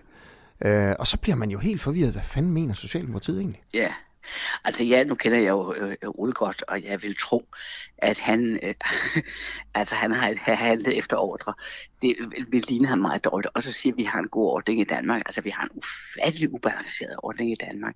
Hvis man ser på tallene, så er den der påståede frivillighed, ja, den altså falder ud til, at kvinderne får hele barselen, og mændene næsten ingenting får. Det kan vi jo se på, på tallene. Så øh, den eneste løsning, hvis vi skal sikre, at barnet får det nære tilhør, øh, tilhørsforhold til faren, og faren får sin øh, andel af det, det er at bruge modellen mm. med øremærket barsel, og det har vi jo vist længe. Vi har ja. kunnet se det. Og jeg tror ikke, det er, jeg tror simpelthen, der er mange mænd, der gerne vil. Men øh, dels øh, så sidder de ofte med, med højere løn, og det kan være besværligt og de er i karrieren. Og så tror jeg faktisk også, at der er en del arbejdsgivere, der modsætter sig, at de får barselsårlov, når det ikke er, om så man siger, tvunget. Og det er, øh, og ellers kan vi slet ikke forklare de enorme forskelle på de nordiske tal, hvor de i de øvrige Norden har en øremærket ordning, som de er glade for. Mm. Skal, lige, skal lige sige her. Ja. Ja, men øh, du siger, at Ole Christensen, som du kender godt. Øh, Socialdemokraten, en af de, de tre, der stemte nej til øremærket barsel, ja øh, ja. for to år siden. Noget Socialdemokratiet nu jo stemme ja til i Folketinget. Ja, og det er han, han, for han, i 11, ja, så det er derfor, det er, det er derfor jeg det er tror... Det er vildt forvirrende, at... men, men hvem, hvem tog han ordre fra? Du siger, at han tog imod ordre fra jo, hvem? Det, det, det er Socialdemokraterne i en helt anden grad, end jeg gør øh, og altså Kira og jeg nu gør, det er, at de tager ordre hjemmefra, hvordan de skal stemme. Og så kan vi jo ikke arbejde i Europaparlamentet, og det gjorde jeg klart fra starten, da jeg blev valgt. Så siger jeg, jeg sidder her, jeg er SF'er, jeg følger så godt jeg kan de grønnes linje. Hvis, det er, hvis den er i strid med SF's linje, så lad os tage en diskussion, og jeg tager imod argumenter bestemt, men jeg tager altså ikke imod ordre. Mm. Jeg er ikke stikket andring for en eventuel kompromis i Danmark. Og det har fungeret rigtig godt øh, og det har givet en stor troværdighed øh, til mit arbejde, og jeg kan ikke helt forstå, at Socialdemokraterne ikke har valgt den samme model. Nu sidder det i en meget stor gruppe, så det spiller ikke nogen rolle, at tre medlemmer stemmer anderledes end alle de andre. Det sker det på gang. Det spiller ikke nogen rolle. Det gør det hos os ja. i den grønne gruppe. Så tror du, at Socialdemokratiet, hvis vi siger, de to, du har ret, de tog imod ordre hjemmefra, det betyder jo så, at Socialdemokratiet hjemmefra, altså her i, i Danmark, øh, er imod øremærket barsel. Ja, det var det jo på det tidspunkt, at ja, de havde ikke fået flyttet sig endnu. Ja. ja, men det var før valget, altså før valget i 19, og, øh, hvor vi jo havde to valg der, og det på det tidspunkt fulgte de vel den linje, som, som Helle Thorning havde lagt fast tilbage i 12 eller 13, hvornår nu var hun besluttet sig for at opgive mm. den øremærkede barsel, som ellers var en del af, af regeringsgrundlaget for SF og de radikale. Tror du, at, at mange socialdemokrater øh, inderst inde egentlig er imod øremærket barsel, men, men bare stemmer det igennem, fordi nu skal man gøre det på grund af det her EU-direktiv. Jeg skal, ikke, jeg skal ikke kunne sige det. Altså, den bliver jo solgt helt grotesk i debatten herhjemme, som om, at nu vil jo altså alle børn blive nødlidende og komme alt, alt, alt for tidligt i daginstitution, fordi det er utænkeligt, at fædrene påtager sig deres ansvar. Og, og så er der sådan noget gået, jeg ved ikke, det der med, at øh, ammeriet, altså man, jamen, jeg fik, jeg fik barsel med min yngste, jeg fik slet ikke med de to ældste, min yngste fik jeg barsel i tre, øh, i tre måneder. Mm. Og øh, så det var det, og nogen selvfølgelig også par før. Men altså, det er, det er... Øh, det, det, vi har fået øget barsel øh, kolossalt her inden for de senere år. Mm. Og så gjorde vi det besværlige i Danmark i modsætning til, hvad de gjorde i Sverige, da de udvidede barsel. De samtidig med, at de udvidede den, så, så øremærkede de en del til faren. Og det gjorde, at det gik igen på den måde. Det vi har gjort har jo ikke været sådan psykologisk specielt klogt, fordi vi har udvidet barselen, og så er vi først bagefter det, og så kommer jo en del møder og siger, så kommer jeg og tager noget fra os. Men det der jo sker, når kvinderne tager den lange barsel, det er, at de sættes bagud, i karrieren. De kommer til at tjene betydeligt færre penge. En hel del af arbejdsgiverne er utrygge ved at ansætte kvinder i den fødedygtige alder, hvis de skal have dem ud af det et år, og det er jo længe. Og jeg mener, øh, der er ikke nogen, der tager skade af at komme på arbejde i hvert fald tre, øh, to, øh, tre kvart år efter øh, en barsel. Tværtimod, at for mange kvinder det er en stor lettelse at komme i gang igen. Så, og, og, og altså hyggehamningen, morgen- og aftenhamningen, den kan man forklare sagtens alligevel. Mm. Så jeg har været undret mig over, at debatten har været så skør, og jeg har undret mig over, at så mange er sluppet afsted med at sige, at det skal være valgfrit i betragtning af, at det åbenlyst ja. ikke er valgfrit, for ellers havde vi ikke været så skæve i fordelingen i sammenhæng med de andre nordiske lande. Okay. Et, her til sidst, Augen, er jeg også nødt til at spørge dig, hvorfor du mener, at det er noget, EU skal blande sig i, hvordan man holder barsel i, i Danmark. Og grunden til, at jeg synes, det er, det er spændende at spørge dig om det, det er jo også fordi, jeg nogle gange i hvert fald har en fornemmelse af, at du er gladere for EU, end måske mange, der stemmer på SF. Ja, det kan sagtens være, at jeg tager fejl her. Det, det er bare min fordom, ikke? altså, Men, jeg vil sige, at SF er jo gammel modstanderparti. Ja, det er jo det, det, er det SF er jo. Men nu og, er vi vel et af de mest EU-engagerede partier, hvorfor, der findes. Og, hvorfor skal, og hvorfor skal EU blande sig i, hvis fordi, vi siger, i og, hvordan vi skal holde barsel i Danmark? Det er fordi faktisk blander vi os i nogle væsentlige ligestillingsting. Vi blander os også i, om man må diskriminere øh, øh, homoseksuelle. Det er jo ikke noget, der rammer specielt Danmark heldigvis. Men hvorfor er det, hvorfor er det en, en, en kompetence, der skal ligge i Bruxelles og ikke i det danske folketing? Jamen, det er fordi, vi ikke kan finde ud af det. Altså, vi har, vi har fået meget... Altså, du kan se, hvor dårligt vi er på ligestilling og ligeløn i det hele taget. Ligelønskravene, som er kommet fra EU, de kom fra EU og, og ikke fra Danmark. Og det har været, og, der, og EU er jo ikke kun en, altså hvad skal jeg sige, noget flydermarked, mm. det er også nogle ret, det er retsstatsprincipper, og til retsstatsprincipper hører ligestilling, og til ligestilling hører, at mænd og kvinder har lige vilkår, og det har de ikke med de regler, vi har haft i Danmark, og men, vi har stadigvæk men, ikke lige løn. Men, men, men har, du, har du ikke et andet princip for, hvorfor EU skal blande sig i det her, bare end at du synes, at, øh, at det på en eller anden måde er den rigtige politik at indføre. Altså er der ikke sådan noget mere principielt i, det her det er en beslutning, du mener, der skal, der skal tages i, i Bruxelles og ikke i København, i forhold til, hvor meget barsel vi skal holde? Hvad, hvad er argumentet for det? Nej, men altså, nu skrev vi jo sin tid.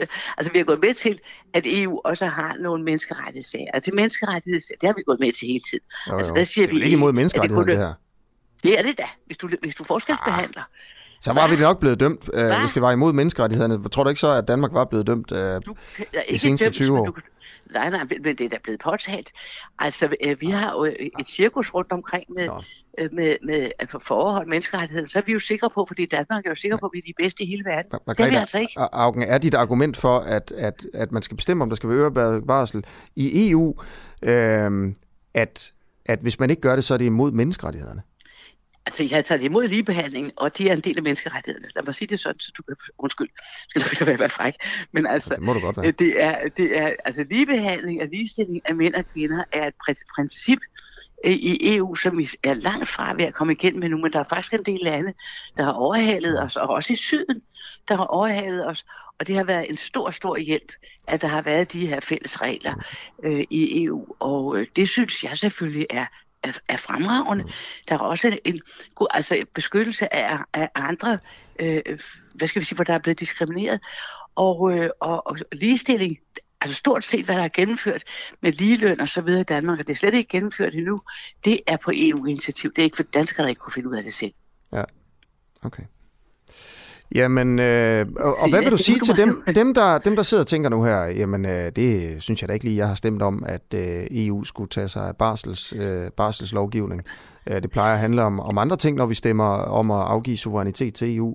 Kan du fortælle dem, hvornår det er, vi har besluttet, at sådan noget som øh, barselsloven, øh, den, den, den skal besluttes i Bruxelles og ikke i København? Hvornår, jo, men hvornår altså, det hvis vi kunne finde ud af det i København, havde det også Nej, men fint. hvornår var det, man ligesom Nej, gav den kompetence det til Bruxelles? Det gjorde vi, da vi tiltrådte, da vi tiltrådte, i hvert fald da vi tiltrådte uh, Maastricht, som jo også skulle ind og lave en masse politiske ja. ting. Men inden da havde vi allerede ja. fået krav om de... I 92? Jamen, Ja, men jeg tror, du skal gå længere tilbage. Hvis du ser til på præamblen, altså forordet til EU's, til, øh, til Romtraktaten, så står der ja. ligebehandling og ligestilling. Det står der der. Mm.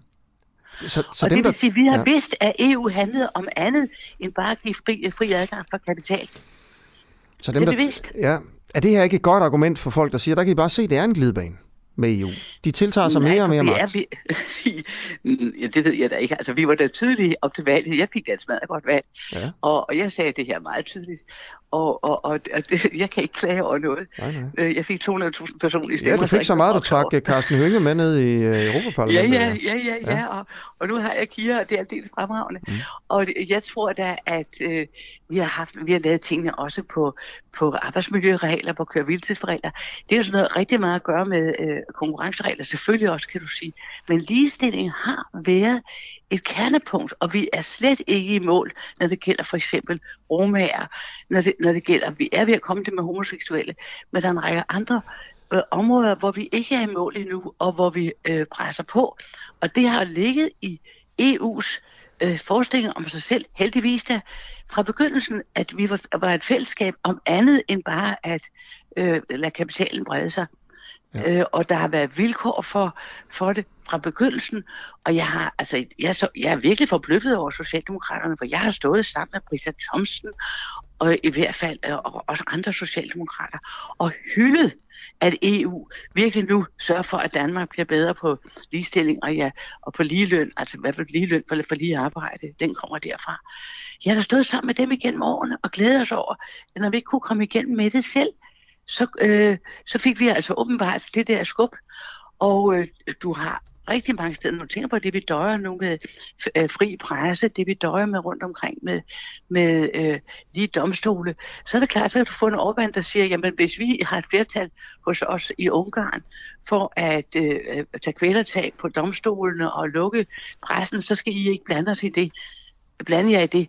Jo, det kan vi da. Jeg tror, hvis I vil være med i klubben her, så blander vi os i det. Mm. Og det har været oplagt fra starten. Ja. Margrethe Augen fra SF. Øhm, tusind tak, fordi øh, du vil være med. Har du egentlig nogensinde overvejet at skifte til Socialdemokratiet? Nej. Nej? Jeg, jeg, jeg har nok i en kirke. Nå, er det rigtigt? øhm, okay, jamen tak for det så, i hvert fald, ikke? Og have det godt. Det er godt. Ja. Det er godt, hej. hej. Ja, det var altså Margrethe Augen her, som øh, prøvede at gøre os lidt klogere på... Øh, på, på historien her, som jo også er en, en...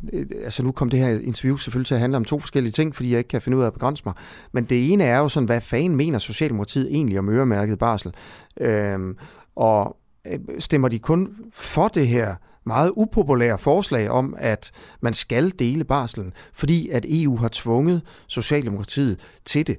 Altså vi kan bare kigge på fakta, øh, som er, at Socialdemokratiet egentlig stemte imod, at EU skulle stikke sin næse i det her. Øh, og det er jo også det, vi får at vide i en mail fra en af dem, der er med øh, i Europaparlamentet for Socialdemokratiet, at øh, han synes, at det er et nationalt anlæggende. Og derfor stemte han nej for to år siden, og han synes egentlig også, at vi har fornuftige barselsregler i Danmark. Underforstået, øremærket barsel er ikke øh, en god ting. Øh, men alligevel så kommer Socialdemokratiet til at stemme for øh, herhjemme i Folketinget, øh, fordi man skal indføre de her EU-direktiv. Og øh, Jamen, der siger Augen så, at det er jo fordi, at Socialdemokratiet stemte nej dengang for to år siden, fordi det havde man fået ordre øh, om at gøre hjemmefra, altså fra hovedkontoret i, øh, i Socialdemokratiet. Og det vil jo sige, at det, noget lader bare til, at Socialdemokratiet egentlig er imod det, som man øh, selv har tænkt sig at stemme øh, for her øh, inden for, for kort tid i, øh, i, øh, i Folketinget. Okay. Yes, du lytter til Den Uafhængige. Klokken er to minutter over 8. Jeg hedder Asger Jul, og jeg er bare glad for, at øh, du vil være med her til morgen. Husk at skrive ind til mig øh, 1245, øh, og så skriv DUA, D-U-A-H, mellemrum. Øhm, og øh, i øvrigt øh, kan du også bare skrive ind på Facebook i tråden der, hvor vi er live hver morgen. Du lytter lige nu til en uafhængig morgen. Kritisk, nysgerrig og levende radio, som politikerne ikke kan lukke. Vi sender live alle hverdage fra klokken 7 til 9 Lyt med via vores app på DK4 DAB, fra vores Facebook-side, eller hvis du bor i hovedstadsområdet på FM-båndet 102,9. Tak til dig, som gør det muligt.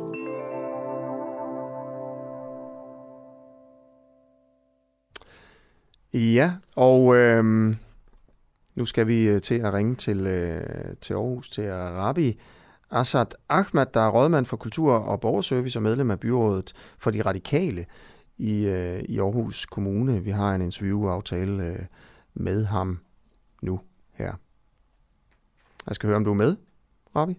Ja, jeg er med. Nå, ja, du er med. hej. Fantastisk. Jeg, gik, jeg ventede lidt på, at den bare ringede op. Nå, nå, Men det er dejligt, du vil være med. Prøv at det er jo fordi, du, vil, du har palæstinensiske rødder. Øh, Du har en palæstinensisk baggrund. Øh, Og, og spørgsmålet er så nu, om, om du tager sådan Israel-Palæstina-konflikten med ind i øh, oceansk politik. For at være helt ærlig. Øh, Fordi du vil have, at israelske varer bliver boykottet øh, for i Aarhus Kommune. Alt samarbejde og handel med Israel skal boykottes. Øh, hvorfor det? Ja, ja, det der med at have hvilke baggrund man nu har, det synes jeg egentlig er sådan set underordnet i den her diskussion. Vi er jo tre partier, der stiller det her forslag. Det er SF, Enhedslisten og Radikale Venstre. Og det gør vi af den grund, at, øh, øh at FN og den internationale domstol i Haag har dømt de israelske bosættelser på Vestbredden for ulov og øh, menneskerettighedskrænkende. Og at de israelske bosættelser øh, i de besatte områder fordriver palæstinenserne og fragmenterer deres hjemland. Uh, og der er jo ingen tvivl om, som, som FN jo også siger, at bosættelserne krænker palæstinensernes rettigheder og udnytter deres uh, ressourcer. Og så kan man så sige, hvad er det, vi så gør her fra Aarhus? Jamen i Aarhus, der har vi jo uh, i byrådet i 2017 vedtaget en politik for ansvarlige investeringer. Altså ud over den overordnede målsætning om at opnå størst mulig forretning, så sikrer vedtagelsen jo selvfølgelig også, at uh, Aarhus Kommune tager samfundsansvar og sikrer, at investeringen foretages i overensstemmelse med kommunernes generelle holdninger og værdier, samt Ja. ansvar over for relevante danske og internationale normer. Det vil så sige, at de fremgår faktisk rent faktisk, at, at øh, vi her øh, i, med, med internationale normer, hvilket jo selvfølgelig kræver, at at overvejelser om miljø, sociale forhold og god øh, selskabsledelse øh, øh, indgår systematisk i beslutninger og investeringer. Det er, jo, det er jo egentlig at være tro mod de øh, bes- beslutninger, som vi har lavet i vores byråd. Okay, godt. Så det, det vil sige, at øh, I vil gerne øh, gøre det ordentligt med dem I, dem, I handler med. De skal opføre sig ordentligt, kan man sige. Og, og Israel har, du har lige nævnt øh, øh de ting, de har gjort øh, i, imod øh, palæstinenserne, øh, og fået kritik af FN for det. Øhm, det er ikke kun FN, det er faktisk ja, også øh, og- Folketinget, øh, Folketinget, Folketinget, EU okay. opfordrer, opfordrer, at man rent faktisk øh, boykotter varer fra de besatte områder. Og, og det her er der jo ikke tale om israelske varer, der er tale om is, øh, varer, som er produceret øh, i de besatte områder, altså ulovlige områder, hvor man jo rent Ja. faktisk udnytter tage er det noget, det andre. danske folketing anbefaler, at man gør? Ja, det gør altså den danske, det danske folketing og øh, hvad hedder det øh, og, E- og, og EU øh, har netop også opfordret til at man øh, at man man ikke indkøber fra fra fra bosættelser. Okay, de danske folketing opfordrer. Jeg synes da ikke, at Folketinget plejer at opfordre til ting. Gør det det? Øh. er det ikke, plejer det ikke bare at lave love og sådan noget? Jeg kan lige Jamen, der er faktisk google. et, Jeg øh, googler det skulle lige her, fordi det, jeg synes, det lyder mærkeligt. Men det kan godt være, at du har ret. Altså, ja. prøv, prøv det her. I, to, I øh, 2016 vedtog Folketinget, øh, og her var det øh, Socialdemokratiet, Venstre, Enhedslisten, Liberal Alliance, Alternativ, Radikal Venstre, SF og, og Kristelig Folkeparti, øh, eller nej, øh, de kristne, øh, jeg kan faktisk ikke huske den sidste parti, der var, de har i hvert fald vedtaget at øh, opfordre regeringen til bilateralt og gennem EU og FN at arbejde for, at Israel indstiller sin øh, bosættelsespolitik og israelske Ah, det er bosættelser slet ikke det samme som, at man opfordrer øh, kommuner til at boykotte varer. Det er jo nej, nej, jamen, jeg siger ikke, Nej. nej. jeg siger ikke, at de opfordrer kommunen. Jeg Nej. siger, at, at, Okay. de opfordrer, at de opfordrer regeringen i bilaterale, Ja. ja. øh, hvad hedder det, og, og gennem EU, Ja, og arbejde for øh, noget. At, at, at man Okay. indstiller Så, så det vil sige, når du siger bare, okay, fint nok, og det er også fair nok. Så når du sagde før, Folketinget opfordrer jo til, at man boykotter varer fra Israel, det passer jo ikke. Nej, nej, prøv, at- hvad, når, når Folketinget opfordrer... Hvis nu, øh, Det, det, det er bare fordi, det irriterer mig, at du siger sådan noget, når det ikke passer. Altså. Altså, jeg, jeg tror egentlig ikke, du er meget interesseret i egentlig at høre, hvad det egentlig handler om. Ja. Altså, den, den, Folketinget opfordrer regeringen til bilateralt og gennem EU og FN arbejde for, at Israel indstiller sin bosættelsespolitik. Hvad betyder det? Det betyder jo rent faktisk, at man skal arbejde aktivt for, at, at der ikke er en bosættelsespolitik, at man ikke for eksempel øh, øh, vi, vi for eksempel investere øh, hjælper. Hvordan vil du forstå det ellers? Altså, mm. Det kan ikke forstås på anden måde, end at man egentlig ikke ønsker at, at legitimere en, øh, de ulovlige bosættelser. Det, jo, okay. det står jo sådan set klart og tydeligt i, øh, i hvad hedder det, fra Folketinget. Mm. Og, det samme, og det samme skete jo sådan set også gentog sig i, i 18 der har man jo også øh, stemt for, der stemte partierne øh, for, øh, at, at, hvad hedder de, noteret opfordringen i FN's Sikkerhedsråd resolution 2334 om i relevante handlinger at skelne mellem Israels territorium og de besatte områder. Okay, prøv... Det er sådan set... Ja. Rabi Assad Ahmed, rådmand for Kultur- og Borgerservice, medlem af byrådet i Aarhus for de radikale. Jeg skal bare lige høre, altså mener du, at Aarhus Kommune skal boykotte varer øh, fra andre steder end de besatte områder?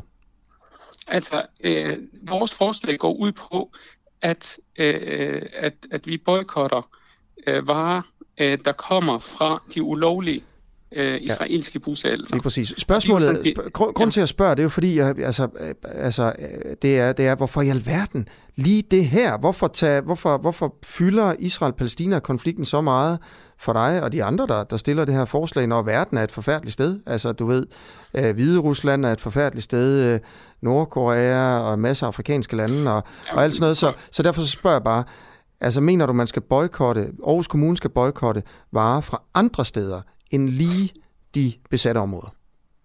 Ja, bestemt. Altså, Hvilke? Jeg mener også, Hvilke steder? Øh, jamen, jamen, altså, vi har, jo, vi har jo i Danmark for eksempel selv boykottet vin og andet fra Frankrig en gang for nogle år tilbage. Ja. Vi kan jo, vi, jeg går også ind for, at man ikke handler med for eksempel et regime som det syriske, øh, eller øh, andre regimer i, øh, du, i Du har stillet forslag om det her. Du har stillet forslag ja, men, om det her men, sammen med Enhedslisten og og var det SF ja. eller et eller andet. Så jeg vil bare lige høre, har I stillet et forslag om at boykotte andre varer fra andre steder i verden, eller er det kun det, det her? her? Det er meget et simpelt spørgsmål, altså. Her, er der, her foregår der faktisk handel, øh, og samtidig er det jo også rigtig vigtigt også at sige, at der er en opfordring fra FN, ja. det er jo den, jeg lige har læst der, op. Har, har I stillet forslag om at boykotte varer fra andre steder? Bare svar ja eller nej.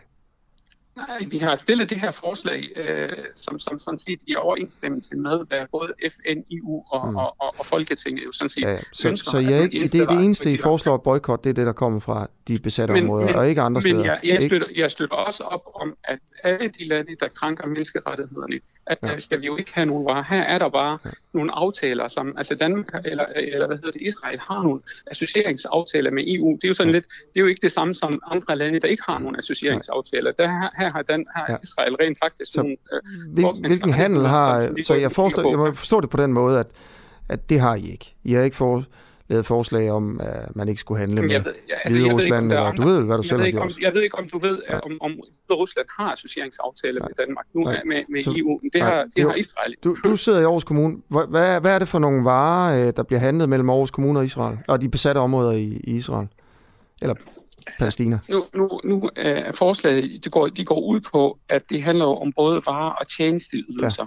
Ja, okay. Hvad der er af varer, altså om de er... Hvad er der så af varer og tjenesteydelser? Hvad er... Eller om de er frugter, eller om de er... Det, der ligger her, de er, de laver politik hvad, på, hvad, at... Uh... Hvad er det for nogle varer og tjenesteydelser, der bliver handlet mellem Aarhus Kommune og så de her områder? Jamen, altså, det er jo det, vi... Øh, det, er jo ikke, ja, ja, det er jo ikke mig, der skal svare på... Øh, ja, det er dig, der foreslår, at man skal have et boykot. Så hvad, er der noget ja, handel overhovedet? Det vi siger, prøv her, når vi laver politik, så laver politik på, at der ikke skal samarbejdes og, og, og legitimere hvad er noget, okay. der er menneskerettighedskrænkende. Øh, ja. så, og, og, ja, det, det har du bare svaret det, det på. Undskyld jer, det, det bliver også forfærdeligt afbryder hele tiden. Det, jeg beklager sgu også over for lytterne her. Men det er fordi, du ikke svarer på spørgsmålet her. Så bare svar jo, på det. Er der... Okay, så kommer spørgsmålet her. Så kommer spørgsmålet. Er der handel mellem Aarhus Kommune og så de områder, de besatte områder, af, med varer eller tjenesteydelser?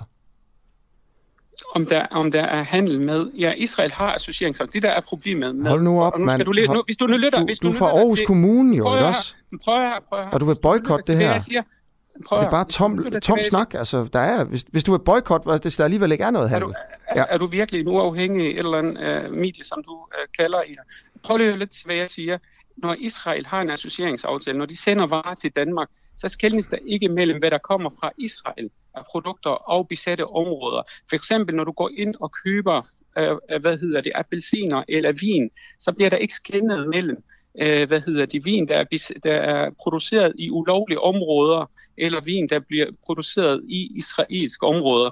Og der er forskellen. Altså problemet er jo bare det, at vi skal jo, vi skal jo også med de virksomheder og med dem, vi handler med, der skal vi jo sige, okay, her er det israelsk her er de okay, her, er de, her kommer de fra besatte områder, ulovlige besatte områder, som er menneskerettighedskrænkende. Her skal vi sige fra over øh, for, for de varer, der kommer. Og du kommer, når du kommer ind i indkøbscenter, så møder du jo tit appelsiner og meget andet, der er kommet fra Israel. Kan du se, hvor de kommer fra?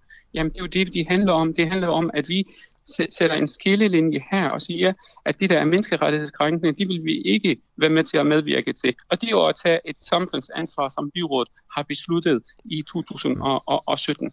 Okay. Rabi Assad Ahmed, tusind tak, fordi øh, du vil være med, og øh, jeg håber ikke, at jeg, jeg afbrød for meget. Det gjorde jeg måske.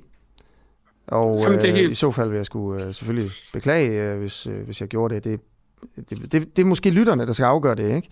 Uh, Nej, men du, du var meget engageret, det er også fint nok. Det, uh, rådmand for Kultur og Borgerservice og medlem af byrådet i Aarhus for de, de radikale i hvert fald.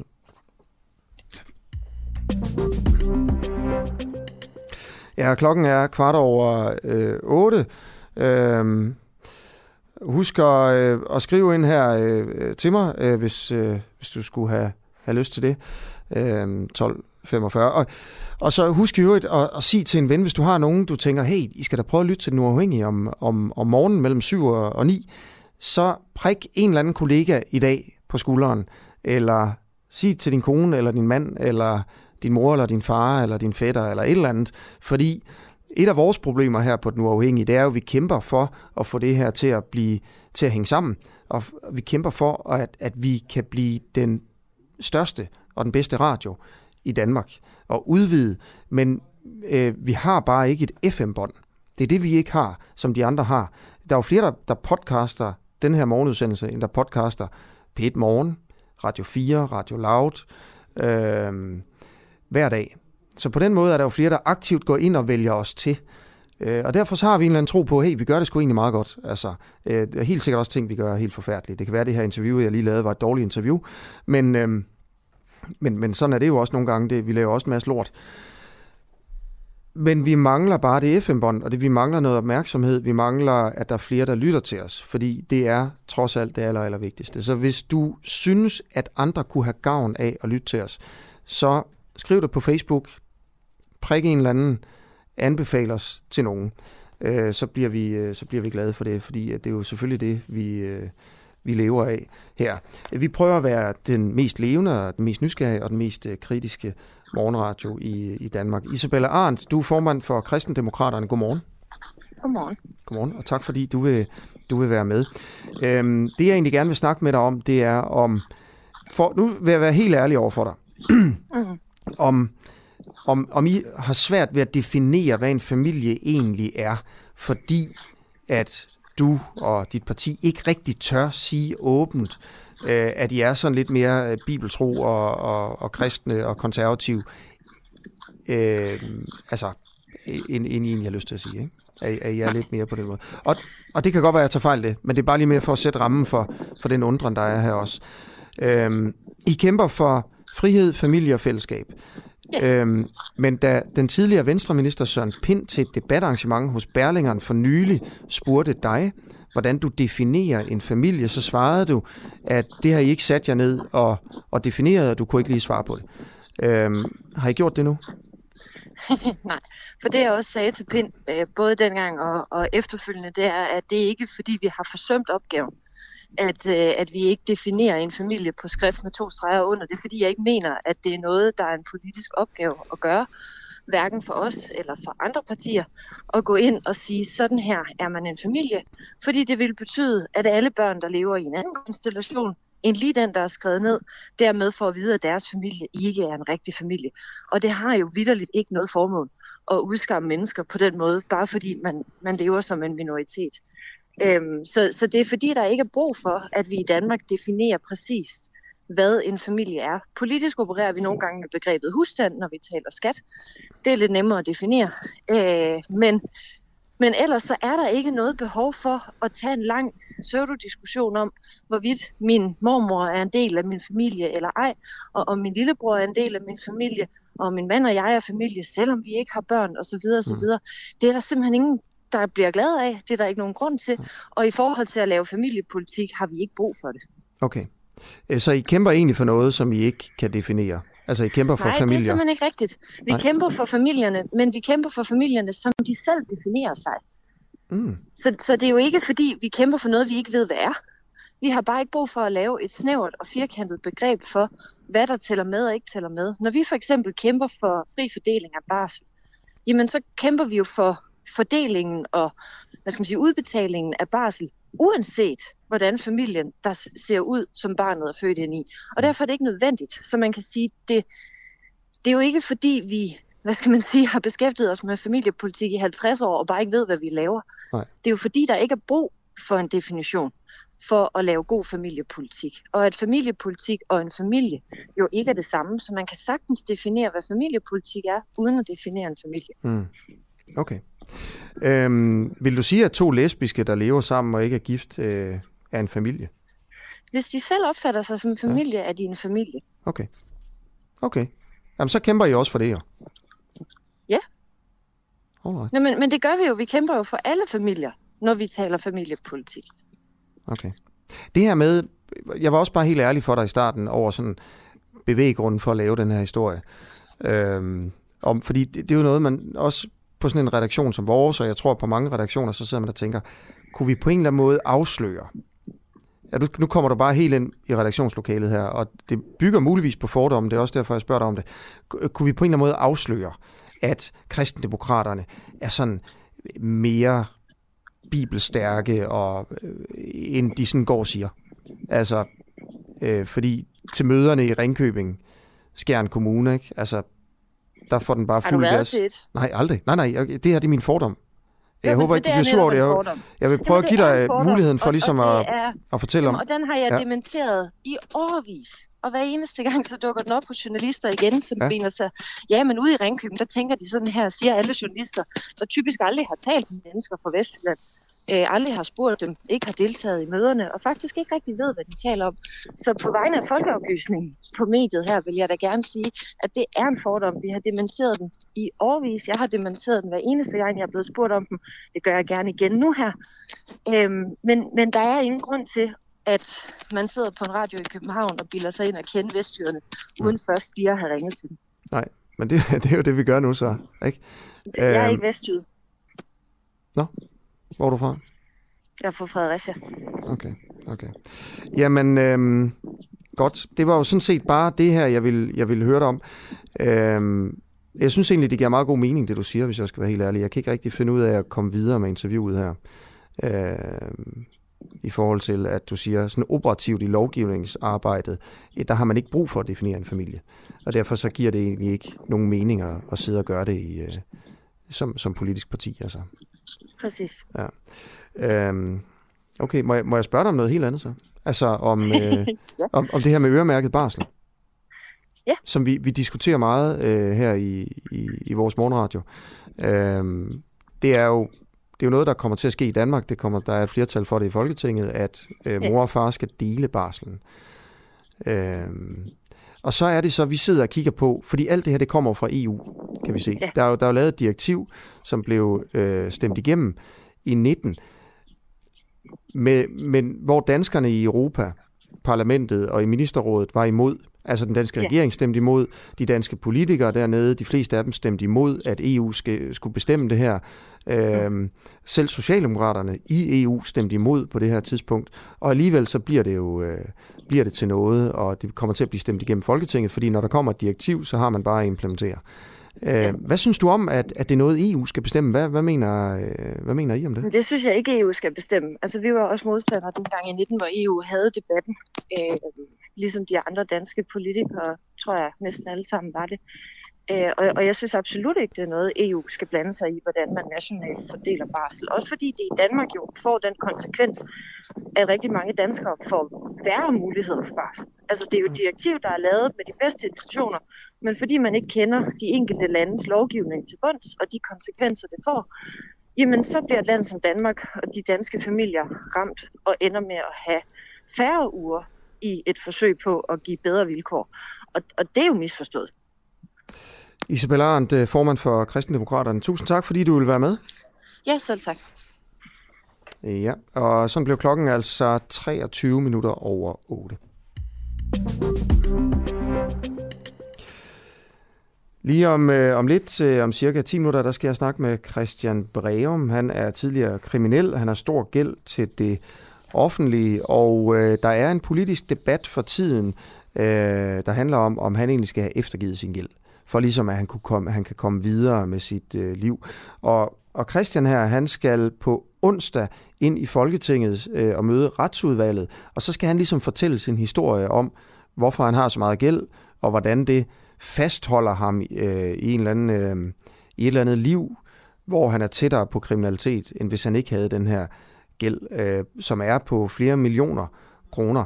Og, og det, det store spørgsmål, og det meget simple spørgsmål, det er jo på en eller anden måde, skal det offentlige øh, gældssanere ham?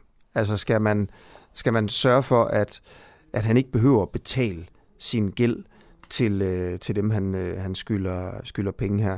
Øh, I øvrigt ved jeg ikke helt præcis, hvem det er, han skylder penge. Det glæder mig til at finde ud af, når han er på lige om, øh, om lidt. Øh, banker, private, det offentlige, helt garanteret også det offentlige. Altså. Så, så de her folk, jeg tror, det er vel på en eller anden måde ubestrideligt, at det på en eller anden måde er med til at fastholde dem øh, i, i et, en tilværelse, hvor man ikke rigtig kan komme videre, hvis man går rundt og, og skylder øh, flere millioner flere millioner til, til forskellige mennesker. På den anden side er der jo også så noget, øh, noget så kedeligt som et signal, øh, som, som kan blive sendt, hvis han bare får lov til at stifte gæld, øh, milliongæld, og så, øh, så når han ligesom øh, en eller anden sagsbehandler øh, beslutter sig for, at det kan han da godt få eftergivet for ligesom at kunne komme videre, så slipper han for den. Hvad, hvad tænker sådan andre kriminelle i omgang, omgangskredsen egentlig om, øh, om det? Og man har jo heller ikke noget, øh, nogen garanti for, at han så i virkeligheden øh, ikke altså stopper med at begå kriminalitet, når man så har eftergivet ham øh, gælden. Øh, så øh, ja, i øvrigt så skylder Christian Breum, der er med, han er 36 år, han skylder 3 millioner kroner væk. Øh, størstedelen af gælden her, den stammer fra sagsomkostninger efter 15 domme, og så også et hårdt liv i bandemiljøet. Øh, og hvis han en dag får et godt betalt arbejde og hver måned afdrager 6.000 kroner på gælden, så vil han, efter han har arbejdet i 30 år, øh, have barberet ned til 2,1 millioner kroner. Øh, men så kommer renterne så også øh, oveni det er jo klart, han, han kommer aldrig til at blive øh, gældfri, hvis, øh, hvis, øh, hvis, hvis det er sådan, det skal gå. Jo. Men det er jo heller ikke sikkert, at han skal blive gældfri. Øh, det, er jo, det, er jo op til, øh, det er jo op til Folketinget egentlig, men det er jo egentlig noget, jeg synes, alle kunne have en, øh, en holdning, øh, holdning til. Han er på lige om øh, 5-10 minutter, klokken er 26 minutter over 8. Du lytter til en uafhængig morgen, og nu siger jeg god morgen til Jair Melchior, overrabiner i Danmark. Godmorgen. Godmorgen. Godmorgen. Var det rigtigt udtalt, Jair? Det er fuldstændig rigtigt. Sådan. Øhm, prøv, jeg, jeg vil gerne snakke med dig, fordi at her til morgen øh, undersøger vi, om der er sådan skilsmisseråd, eller måske endda kunne man sige, sige skilsmissedomstole i Danmark allerede. For en uge siden, der interviewede jeg en, øhm, en imam fra Imam Ali Moskeen i København, det er en siger, stor siger måske, øh, som fortalte, at når danske muslimer skal skilles, øh, og har lyst til at få altså, øh, imamens godkendelse, eller hvad man kan sige, så kommer de ind til ham, og så sender han simpelthen en begæring afsted til et eller andet sharia-råd, eller en domstol i London, eller Irak, eller Iran, hvor der sidder sådan nogle retslærte, øh, man, får, man kan godt se det for sig med, med langt skæg, og ligesom kigger på dokumenterne, og så vurderer, ja okay, de må godt blive skilt, de må ikke blive skilt, de må godt blive skilt, de må ikke blive skilt. Sådan siger han. Sådan er det. Og så... Øh, ja. Ja, undskyld for, for. Jamen, så ligger vi det op, du ved, så, så, så bringer vi historien, og så der er rigtig mange, der bliver sure, ikke? og siger, det er forfærdeligt, det, det skal ikke ske i Danmark og sådan noget. Men der er også nogen, der siger, hey, det sker allerede i Danmark. Og så er der simpelthen nogen, der inde på, på Facebook nævner, øh, jamen gør jøderne ikke det? Har man ikke sådan et, en eller anden form for skilsmisseråd i, øh, i, øh, i det jødiske samfund i Danmark? Har man det? Ja, så, så jeg tror, det er lidt en misforståelse mellem, hvad en, øh, en skilsmisseråd øh, af den slags øh, ville øh, hedde, fordi så det, det lyder som om, det er dem, som beslutter, hvis folk kan skille, blive skilt eller ej. Og, øh, og det er ikke sådan. Øh, nu, kan, nu kan jeg ikke til øh, Shia, men jeg ved godt, at de fleste, også de fleste muslimer, er det ikke på den måde. Øh, med råd er noget, som øh, er ligesom, øh, øh, de, de, har, de har brug for men de laver en øh, påtaget en ceremoni. Det er ikke noget, hvor, øh, hvor øh, de gamle øh, mennesker med den lange skæg beslutter. Øh, det er præcis det Mohammed Karni, Mohammed Karni siger det akkurat. Ja, altså, han siger ikke det med det, det, det kan godt være, at jeg siger, jeg, ja. jeg kender, nu kender jeg ikke uh, shia uh, islam uh, godt nok, mm. og uh, uh, det er... Men, uh, men jeg vil sige, uh, nej, det, det er ikke sådan, det foregår i uh, Danmark. I Danmark har vi besluttet uh, også uh, i det samfund allerede for jeg tror 300 år siden. Jeg har ikke den øh, øh nøjagtige dato, hvornår det, vi har startet at gøre det på den måde. Øh, måske efter anden ordning, øh, da vi fik øh, lige rettigheder som øh, alle danskere. Øhm, øh, vi, vi, vi gør det sådan, at øh, vi, vi påtager en religiøs skilsmisse kun efter den borgerlige skilsmisse er fundet sted, for at sikre, at alle borgerlige rettigheder, at der ikke, øh, er det ikke er noget, nogen, som kan men, øh, på et eller andet måde gå efter, øh, at vi, øh, at man ligesom udnytter eller bruger en, øh, at der er en rabiner, som vurderer og beslutter eller sætter pres, at det, ingen, at det, at det ikke er nogen, som kan gøre det, men, men, men de mennesker, som laver en religiøs skilsmisse, de gør det, fordi de tror på, at de har brug for en religiøs skilsmisse, der på grund af deres religiøse overbevisninger, og det vi gør, det vi giver dem en, en, øh, en mulighed til at øh, påtage den religiøse skilsmisse, som er en, en ceremoni. Det er ikke, ja. Nej. Vi, vi, er en, øh, vi er blot en stempel. Vi er ikke en, øh, vi er ikke en øh, råd, som beslutter, de siger, at det er alle, alle det økonomiske afgør, afgjort, det børn er afgjort. Altså, alle øh, de er borgerlige skilt, de kan godt, ja. de har, de kan godt blive, blive gift i Danmark, øh, ja. hvis de vil. Okay. Øh, så, så det jødiske så, samfund, I, I laver en ceremoni, øh, øh, man kan sige, man laver også en ceremoni, når man bliver gift jo, øh, og så Præcis, I, har, ja. I har en ceremoni, når man så bliver skilt. Øh, men, men det er ikke sådan, at I siger nej til noget, altså? Nej, nej. Nej, nej, okay. Ja, det, det, det, vi, øh, nogle, nogle gange øh, øh, øh, kan, kan vi komme øh, ind og opfordre og hjælpe, fordi hvis en af parterne vil gerne, og den anden øh, ikke, så kan den ene partner komme til os og sige, men jeg vil gerne blive skilt, så, og så øh, kan vi ligesom give dem en støttende hånd og hjælpe dem, øh, sådan at øh, den anden vil være med, fordi det er, det er baseret sig på frivilligt. Alt, alt øh, religion er frivilligt, så, øh, så vi kan godt hjælpe, men, men, ikke, men ikke omvendt. ja. Okay. Godt, jamen så siger jeg tusind tak til dig. Det blev et kort interview jo. Okay, godt. Ja. Er det godt? Ja, I jer altså overrabiner i Danmark, som jo altså bare klokklart her siger, at øh, jamen, øh, øh det er, øh, der er ikke sådan nogle, øh, nogle instanser i det jødiske samfund. Noget, som der jo er i øh, Jehova-samfundet, som vi hørte i sidste time her. Godt, øh, jeg sidder og venter nu på min næste gæst, øh, den tidligere kriminelle gennem 20 år, der har en stor gæld, og vi skal lige snakke om, hvorfor han har sådan en gæld, og om den måske skal eftergives. Øh, efter ham, øh, så øh, glæder jeg mig meget til at snakke med John Hansen, der er journalist på Politiken. Han har dækket øh, morgens, dagens helt store historie, Pandora Papers. Øh, og det er altså det globale kæmpelæg, der er kommet øh, af, øh, af oplysninger om øh, rigmænd og statsledere og tidligere diktatorer og sådan noget, som har en masse penge i, øh, i skattely øh, rundt omkring. Og øh, øh, han, han, altså journalisten her, John Hansen, han er journalist ved politikken, han kommer altså ind og fortæller, øh, fortæller alt, øh, hvad, hvad, hvad i alverden der står i det her, og hvad de mest interessante historier er. Øh, man kan jo selv øh, se det, hvis man ligesom har været på, på nyhederne her til morgen. Øh, den store danske historie, jamen... Øh, det er Jyske Bank. Øh, I mindst 10 år, der har Jyske Bank haft øh, rigmanden Genaro Peña fra Paraguay som kunde i filialen i Schweiz. Øh, han havde 4 millioner danske kroner i banken. Det er uklart, hvor de penge egentlig kommer fra. Øhm, de var placeret hos Jyske Bank gennem nogle fonde og nogle selskaber, øh, som var i skattely på de britiske Jomfruøer og i Panama. Hvad laver sådan en, øh, en, en, en rigmand fra, fra Paraguay i, i Jyske Bank. Det lyder jo det lyder mærkeligt, men det kan godt være, at det ikke er så mærkeligt. Men øh, det er jo et af de spørgsmål, altså hvad, hvad i alverden laver han der? Hvorfor vælger han Jyske Bank? Du lytter lige nu til en uafhængig morgen. Kritisk, nysgerrig og levende radio, som politikerne ikke kan lukke. Vi sender live alle hverdage fra klokken 7 til 9. Lyt med via vores app på DK4 DAB, fra vores Facebook-side, eller hvis du bor i hovedstadsområdet på FM-båndet 102,9. Tak til dig, som gør det muligt. Øhm, yes, øh, og øh, jeg kan også lige så godt være ærlig, altså det der sker lige nu, klokken er tre minutter over halv ni, det er, at øh, altså, der er ikke rigtig nogen, der tager telefonen. Vi har nogle, øh, nogle aftaler øh, med forskellige folk, men det er som om, at de ikke tager den. Og så er vi jo bare, så må jeg også bare sige, så er vi jo også en, et radiostation, der er udfordret på, øh, på vores ressourcer. Altså, jeg har ikke et bånd lige nu, jeg kan sætte på. Altså, det, det vildeste, jeg kan gøre, jeg kan sætte sådan en underlægningsting på, mens jeg taler. Så, så lyder det der som om, at der sådan er, er fremdrift her.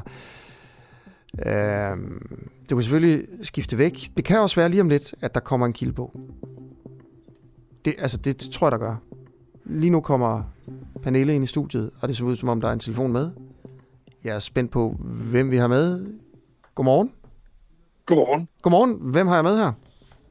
Du har John Hansen med. John Hansen, hej. Uh, dejligt, du, øh, du ville være med. John Hansen, du er jo uh, journalist på, på Politiken. Jeg har faktisk lige siddet og snakket om, at du snart ville være med. og altså, vil du med dine ord fortælle, hvad det er for en historie, der fylder i virkeligheden vel i det meste af verden her til morgen? Ja, men det er jo en, det er jo en historie om et, et nyt uh, kæmpestort læk uh, af oplysninger om uh, selskaber i skattely, øh, kan man sige, som, som så altså, handler om, alt efter hvor man bor i verden, så øh, i Danmark øh, handler det lige i dag i hvert fald om, om Jyske Bank og en mystisk mand fra Paraguay, og andre steder handler den om øh, Boris Jeltsin, som havde installeret øh, åbenbart sin elskerinde i en virkelig dyr lejlighed i Monaco og andre steder i Tjekkiet, hvor de snart har valgt, der, der øh, læser de om, at deres ministerpræsident i hemmelighed har haft i årvis haft en, øh, et, et sindssygt lækkert luksusslot i Frankrig, som han har holdt skjult øh, for sine vælgere. Så øh, den slags historier øh, ruller over hele verden. Prøv lige at fortælle det med Jeltsin, der havde en elskerinde i, i Monaco. Jamen, altså det, er jo, altså, det er jo en gammel historie, øh, eller, eller den har været fremme flere gange før, om at, at man formodede, at han havde den her elskerinde, og, og øh, at han så ovenikøbet øh, sandsynligvis har en datter øh, sammen med den her elskerinde, og, og øh, det, det er aldrig sådan blevet øh, formelt bekræftet, men nu har man så fundet ud af, at, at den kvinde, som man formoder, har været hans elskerinde i mange år, og, og, og mor til et barn, øh, som hun har sammen med ham, at hun er, øh, hun er så blevet, øh, hun bor i en virkelig, virkelig dyr luksuslejlighed i Monaco, øh, som ejes af et af de her anonyme øh, skattelyselskaber, som man så kan føre tilbage til nogle, øh, nogle midler øh, i, i, hvad skal man sige, i, i, om, i omegnen af Putin. Putin har, har altid, det har vi vist i tidligere lægger også, altså Putin har været meget, meget dygtig til at flytte de penge, han, han, han, han, han, han er jo sådan en kleptokrat, han, han, han skraber til sig, ligesom andre diktatorer gør. Øh, men han har været dygtig til at flytte dem sådan lige et skridt væk fra sig selv. Altså for eksempel mange af hans venner øh, opbevarer hans penge, eller flytter dem til udlandet for ham, sådan at det ikke direkte fører tilbage til hans navn. Men, de, men altså, de her penge, der er betalt øh, den formodede elskerindens lejlighed i Monaco, kan altså føres tilbage til at i hvert fald have forbindelse til Putin. Ja. Er der andet med Putin egentlig? Øh, det er der givetvis, men, men jeg er ikke endnu øh, øh stødt på andre historier om Putin, men det, det, er, det er jeg næsten sikker på, det er. Okay. Det er der nærmest hver gang. Okay, øh, så nævner du også, at, øh, at øh, regeringslederen i, var det præsidenten eller regeringslederen i Tjekkiet? Øh, det er regeringslederen, ministerpræsidenten. Ja, ja øh, som har, han har et luksusslot i Frankrig, som ingen har vidst noget om. Hvad, hvad er det for noget? Ja. Det, altså, det, han har købt det, så vidt jeg husker, i 2009, øh, og han... Øh, det, det har han så også gjort igennem, øh, gennem øh, altså anonyme øh, skattelyselskaber, sådan at, sådan at, at man ikke kunne se, at det var ham, der ejede det. Så det er kun fordi, at, at de her dokumenter nu er lækket, at man kan, man kan se, at det faktisk er hans slot. Øh, og det er jo, altså, det, det er jo interessant, fordi du er der, du har sådan, han er sådan lidt sådan en Orbán-agtig type, ikke? Mm. Øh, man kan også kalde ham Trump-agtig, altså sådan en, der, der, der ligesom øh, har slået sig op på, at han er en mand af folk, og han vil rydde op i morasset og alt det her, og skabe gennemsigtighed og sådan noget, ikke? Så har, og så går han rundt med og bærer på sådan en hemmelighed, ikke? Altså det er jo, altså det, jeg tror, det er meget interessant i Tjekkiet, fordi de, de har valg her i, i, i den her uge, og, og sådan noget, så jeg tror, det kommer ham, øh, det kommer ham meget dårligt øh, tilpas. Mm. Okay. Øhm, så har jeg også, øh, jeg har prøvet at følge lidt med i, hvad, hvad de engelske medier beskæftiger sig med. Ja. Øhm, der har man beskæftiget sig en del med kongen af Jordan. Øh, og det er jo også fantastisk her. Man kan jo simpelthen følge, for eksempel, det er jo ligesom med Jeltsin-historien, hvilke huse de har købt rundt omkring. Ja. Øh, ja. Sådan, og, og forsøgt at skjule lidt. Øh, jeg tror endda, der, der, der flere steder står på de her kontrakter, som kongen af Jordan har købt, øh, under navnet på køberen, så står der You Know Who af ja. en eller anden grund. Øh, og han har så købt en stribe huse i Malibu i, i, i, øh, i Kalifornien, øh, i Washington og, og London og sådan noget for, for rigtig, rigtig mange penge. Altså. Og derover der vinkler man sådan på, at jamen, altså, kongen af Jordan er jo, er jo konge og leder af, af, af, et, af et forarmet land, der modtager en masse udviklingsbistand øh, fra den engelske stat. Og øh, nu her, øh, lige mens øh, du snakkede her, så så gik jeg lige ind og, og googlede også, og jeg kan også se, at, øh, at Jordan jo også får, øh, får, får penge fra, øh, fra den danske udviklingsbistand til en humanitær indsats, samtidig med, at, øh, at, at diktatoren, altså kongen, øh, tager rundt og, og opkøber meget dyre ejendomme, der ligger sådan oppe på, på klipper i Malibu i, i Kalifornien. Ja, det har han åbenbart en svaghed for. At ja. de, skal ligge, de skal ligge på klipper. Ja, lige og samtidig med, at han har ligesom, ligesom, ligesom virkelig, virkelig mange andre øh, magtfulde og meget rige mennesker, øh, har, har jo valgt at, at anbringe deres penge i, øh, i ejendom i London. Der er utrolig mange ejendomme i London, som er... Altså, jeg besøgte for nogle år siden øh, noget af det der meget, meget fornemme Belgravia øh, kvarter i London, som er sådan noget af det allerdyreste, ikke? Og, og var forbløffet over, hvor utrolig mange af de huse, der stod tomme. Øh, og, og, og talte så med ham, jeg besøgte der, som, som sagde, jamen, jamen det er sgu fordi, det er, det er stort set araber, der ejer dem alle sammen. Og de, ja. og de kommer her kun en gang imellem. Ja. Øh, og nogen havde installeret nogle elskerinder, eller sådan noget i og så kom de og besøgte dem en gang imellem.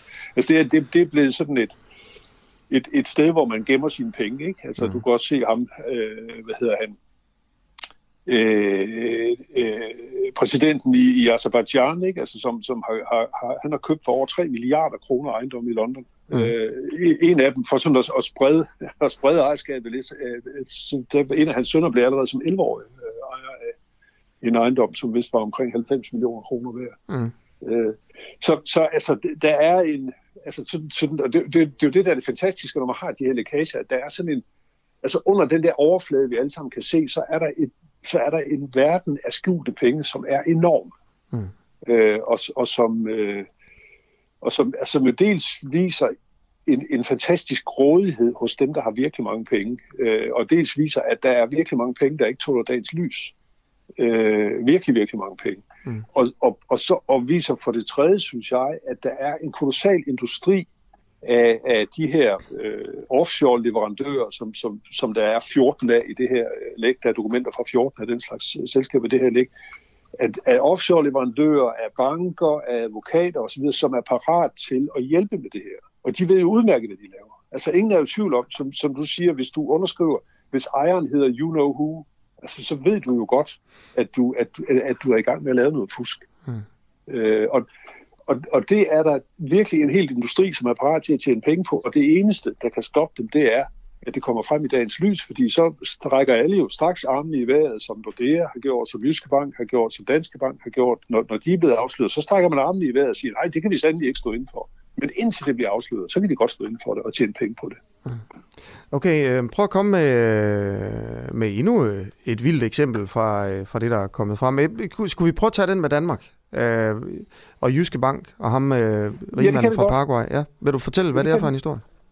Jamen, jamen den historie, altså det er, at, at, øh, at Jyske Bank i 2005, øh, der tager de en kunde ind, øh, som, som der virkelig er grund til at undre sig over. Øh, hvorfor kommer han til, til en bank med hovedsæde i Silkeborg?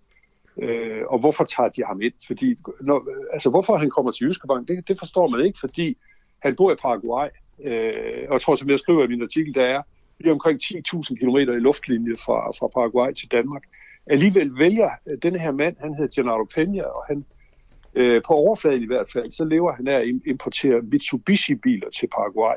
Øh, det er ikke nogen fantastisk guldgruppe. Der bor lidt over 7 millioner mennesker i Paraguay, og det er et meget fattigt land. Øh, det er også et super korrupt land. Øh, han vælger at rejse til Danmark og opsøger en pensioneret direktør fra Jyske Bank, som har, han har, meldt sig var i Jyske Bank, så havde han med velhaverkunder at gøre. Han tager op, opsøger ham der og får ham til, overtaler ham til i sin pensionisttilværelse og, og investerer den her Paraguay-bilforhandlers formue, og den er enorm. Han har en formue på det tidspunkt i 2005, da han kommer til Jyske Bank, der er en formue på 70 millioner dollars. Og det er i stedet mellem 400 og 500 millioner kroner på det tidspunkt. Det er så mange penge, at det svarer til øh, over en halv procent af Paraguays bruttonationalprodukt. Det vil sige, hvis du tog en dansker i 2005 og sige, at han skulle have over en halv procent af vores bruttonationalprodukt, så skulle han komme ind i Jyske Bank med 10 milliarder kroner. Og så burde der jo nok være nogle sprinkler, der gik i gang osv. Øh, og, og det, som er interessant ved det, det er, at, at, at vi, har, vi, har, øh, vi har virkelig brugt tid på at arbejde sammen med et medie i Paraguay, der hedder ABC, prøve at, at finde ud af, hvor, hvor kommer den her mands penge fra. Og det har vi simpelthen ikke kunne finde ud af. Og, og den her investeringsrådgiver, den danske, ham der var pensioneret på Jyske Bank, ham, ham har vi haft en lang korrespondence med, og han har prøvet at forklare, øh, hvor øh, pengene kom fra. Han kendte ham, han besøgte ham i Paraguay flere gange osv., og, og de forklaringer, han kom med, de holdt simpelthen ikke. Altså, øh, det, det var simpelthen, vi kunne, vi kunne skyde den ned en, en efter en. Så altså, hvordan den her mand har tjent så mange penge, det ved man ikke. Og derfor, så kan man sige, derfor er der en enorm risiko for, at Jyske Bank har medvirket til enten hvidvask af kriminelle penge, eller skatteunddragelse, eller eventuelt begge dele på en gang. Øh, vi har ikke dokumenteret, at det er sådan. Vi har bare dokumenteret, at det er en meget, meget mærkelig kunde at have i en dansk bank. Og Jyske Bank øh, vil ikke, de siger, de kan ikke svare på konkrete spørgsmål om det. De siger, at lovgivningen forhindrer dem i at tale om kundeforhold. Ja.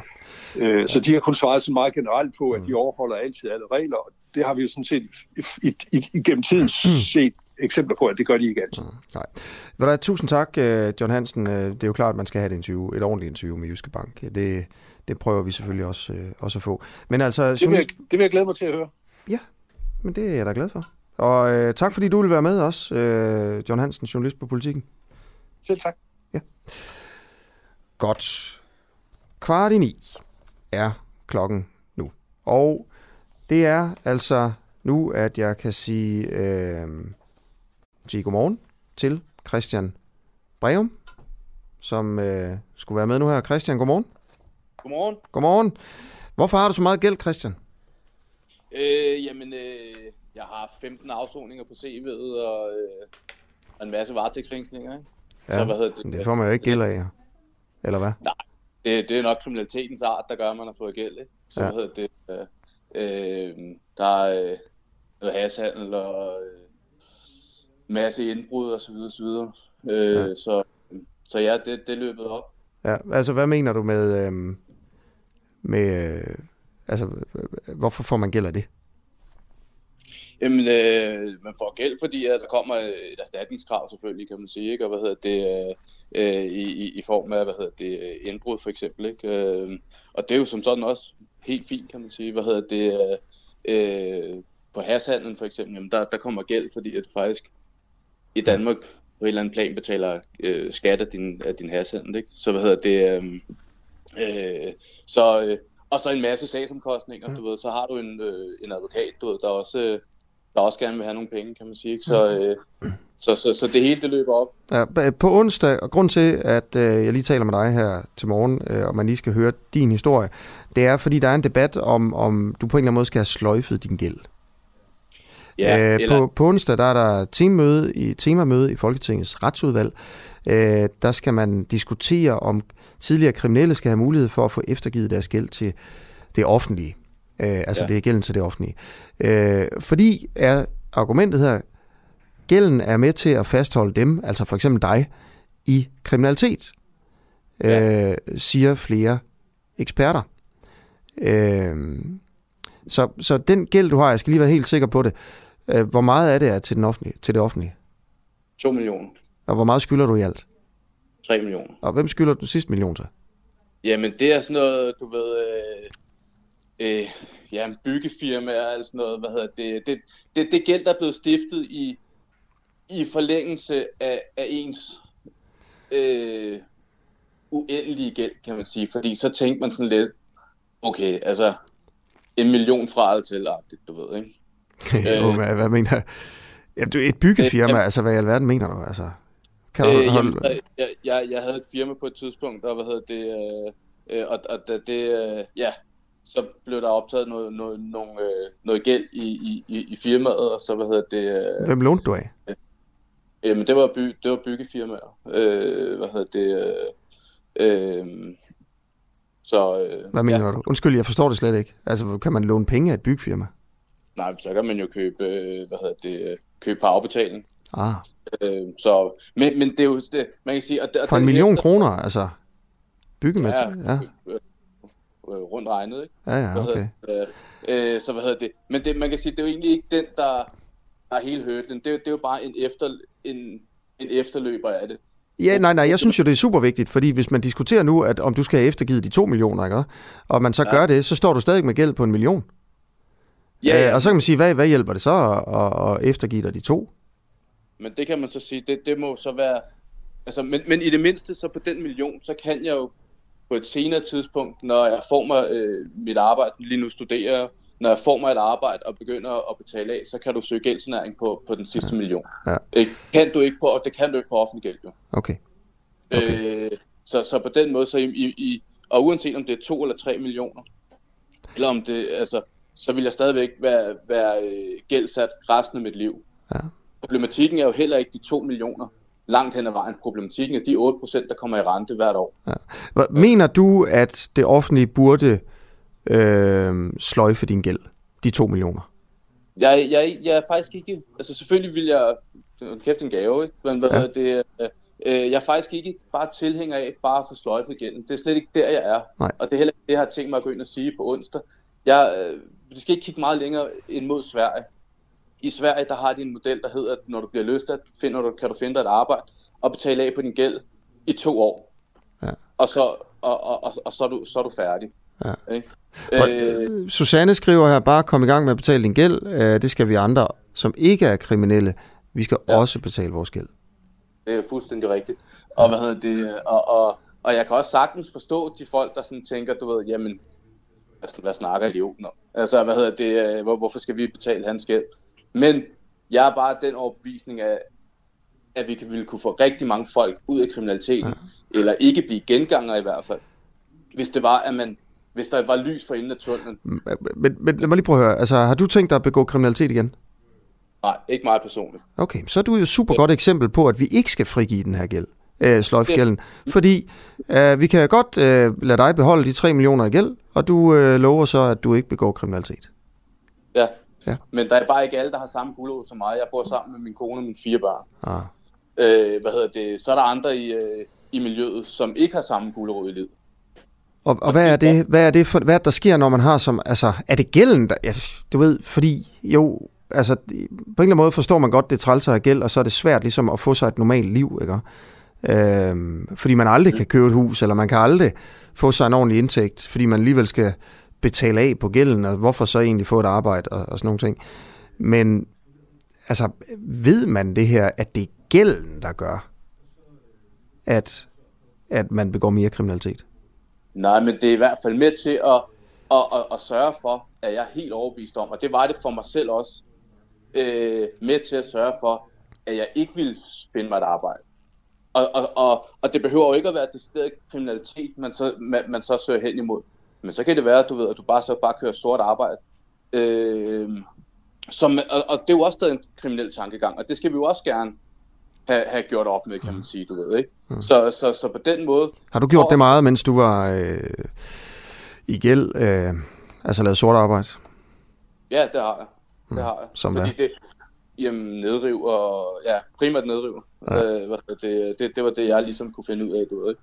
Ja. Øh, hvad hedder det, øh, men der er sikkert andre, der kan, kan finde ud af meget andet, du ved, mm. som, som kan finde... Hvordan, finde hvordan, hvordan snyder man ellers, når man har så meget gæld? Altså, hvad... Jamen, altså, der, der er jo mange måder, og, og, og, og det er jo lidt det, du Hva, ved, Hvad er det for nogle måder? jamen så, øh, hvis du skal eje et eller andet, så, så er det jo bare ikke i ens eget navn. Ja. Altså det, øh, det, vi, vi er tidligere kriminelle, så lige pludselig så ender det jo med, at ens reptilhjern, den står til. Ja. Ikke? Altså, og, og, og man vil jo gerne, altså nu har jeg lagt mit, mit liv helt om. Øh, øh, studerer til pædagog og, og, og, og vil gerne videre.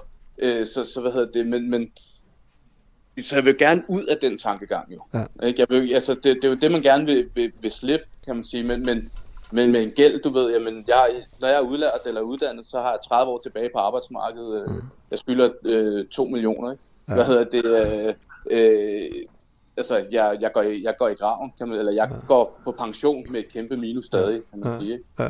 Øh, nu, nu må vi se, hvad, hvad Folketinget beslutter her. Øh, om du slipper for, for 2 millioner øh, i gæld, eller, eller hvad, hvad man beslutter sig for. Christian Breum, tidligere kriminel øh, gennem næsten 20 år, og altså også ejer af en 3 millioner gæld. Øh, tak fordi du vil være med. Ja, tak.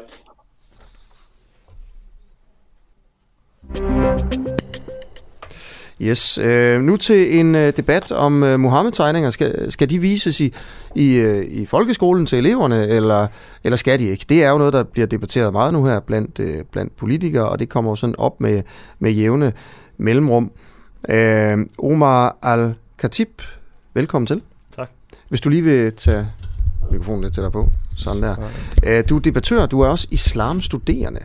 Mm. Øh, og så har du øh, også øh, udtalt dig meget i den offentlige debat, øh, og du har sagt, at Mohammed-tegningerne er en hån. De ikke skal vises i, øh, i nogen øh, sammenhæng. Men øh, efter mordet på den øh, franske lærer Samuel Paty og debatten om, hvorvidt danske lærere skal vise tegningerne i undervisningen, så har du ændret holdning. Og hvad mener du nu? Um, det er delvist korrekt, Asger, og, og tak for invitationen. Det er også lidt. Um, det, er del, det er rigtigt, at jeg er den holdning, at jeg helst ser, at uh, tegningerne uh, ikke får den eksponering, uh, som den har fået. Jeg ser helst, at tegningerne ikke bliver vist, og ikke bliver uh, og karikaturerne, for, for det er det i virkeligheden, det er. Ja. Det er jo ikke bare tegninger, det er karikaturer. Um, og det er delvis rigtigt, at jeg har været på en, uh, en, et, en rejse uh, undervejs. Jeg vil ikke sige, at jeg har skiftet holdning endnu ja. helt. Men uh, som da jeg også blev inviteret ind til studiet, så nævnte jeg også, at jeg gerne vil give udtryk for de overvejelser, jeg selv har haft, og de dilemmaer, jeg selv har haft som, som muslim i Danmark i ja. det her. Og at det er en rejse, øh, for det er det. Men det, der skete efter mordet på Samuel Paty, øh, det var, at jeg øh, blev motiveret til at prøve at forstå øh, modpartens argument så godt som overhovedet muligt. Øh, Hvem er modparten? Jamen, det er folk, der mener, at øh, det det, jeg vil sige, den mere fanatiske grad af ytringsfrihedsforkæmper. Dem, som ja. mener, at det skal vises koste, hvad det vil, og det her det er blevet en civilisationskamp, ah. øh, simpelthen. Så jeg, men, men jeg gjorde faktisk det, at jeg prøvede virkelig at tage det til mig, og prøve at komme med til nogle øh, begivenheder, øh, og prøve at være med øh, og komme ud af mit eget ekokammer, og komme over i deres ekokammer. Øh, fordi jeg har en oprigtig interesse i at forstå det her. Når det, blev, når det begyndte at handle om mor, øh, og andet, så føler jeg, at det, det fik en anden øh, grad af seriøsitet. Øh, og der, der har jeg været på en rejse. Jeg vil sige, at jeg er stadig der, hvor jeg er modstander af karikaturerne. Det har ikke ændret sig. Øh, men når det kommer til lærernes brug af tegningerne i undervisningen, så er jeg som udgangspunkt imod det også. Jeg vil stadig jeg vil ikke mene, der er sket øh, det store, at der, skal, der fortjener, at det, det forandrer sig. Jeg, jeg har tillid til, at lærerne træffer nogle øh, selvstændige øh, vurderinger, at de ved, de kender deres situationer bedst i klasselokalerne. Men hvis man mener, at der er et øh, kritisk læringsværdi i at have karikaturerne med, øh, og at lærerne formår at vise dem øh, objektivt, neutralt, øh, uden at tage parti, uden at bruge det aktivistisk, så en form for, her kære muslimske elever, der er ytringsfrihed ned i halsen på jer, det er vores værdier. Øh, hvis, hvis man kan sikre, at lærerne ikke bruger det i den anledning, og man vurderer, at det har læringskritisk værdi, øh, uden for stor skade, så mener jeg, at så kan der være øh, frirum til at bruge dem der. Ja. Øh, grunden til, at det jo er interessant at snakke med dig, det er jo, fordi du er en, du er en stemme her, øh, som jo også står på den fløj, hvor du, hvor du siger, at du egentlig er modstander af karikaturtegningerne af Mohammed. Øh, og derfor øh, så har du jo også altså, en vis øh, magt sådan, øh, for, for, for den, øh, hos den, den gruppe, den gruppering, der mener det som dig. Øh, så, så siger du så, okay, der kan faktisk godt være, være episoder, hvor, og du tager en masse forbehold, og det er fint, øh, hvor, hvor det kan være fint at vise Mohammed. Hvor lærerne i hvert fald godt må gøre det øh, i folkeskolen. Altså karikaturerne af Mohammed, ikke? Med, hvor han har en bombe i turbanen og alt muligt andet. Øh, Hvad er det for, kan du give et eksempel på, hvornår det er okay, og at en lærer viser Mohammed til en, til, til en klasse? Nå, så jeg vil sige, at jeg mener som udgangspunkt ikke, at... at Nej, det er med på, du siger også, ja. hvis der er, jeg tror, du brugte formuleringen undervisningskritisk tilfælde. Ja, ja. Hvis der er øh, kritisk læringsværdi i det. Kritisk læringsværdi, fint. Ja, ja. Giv et eksempel på, hvornår det er okay. Jamen, altså, jeg mener, hvis en, hvis en lærer er i et klasselokale og vurderer, at øh, her er der ikke en... Øh, her er der ikke otte muslimske elever. Altså, det er jo det, er jo det første skridt, man her er der ikke hvad? Muslimske elever, okay. muslimske studerende. Okay. Det er jo i virkeligheden det, det handler om mest af alt. Det er, at der sidder nogle i det lokale og føler sig øh, øh, ja, umyndiggjort, ja. øh, uværdiget. Øh, altså sidde og, og føle sig ubehageligt tilpas over, at noget, de har kært, øh, som profet Mohammed er for, for en masse muslimer. Øh, så den første vurdering, man kan gøre, det er, jamen, er jeg i den situation nu, hvor det kan have den eksponering for de muslimske elever? Øhm, og hvis der er muslimske elever, og man, man mener, at det her det, det er ikke et passende, det er ikke et passende øjeblik at tage det op. Nej, nej. Vi kan tale om øh, Men nu, nu spørger jeg dig om, hvornår det er okay. Så det, hvis der ikke er nogen muslimske elever, ja. hvad ellers?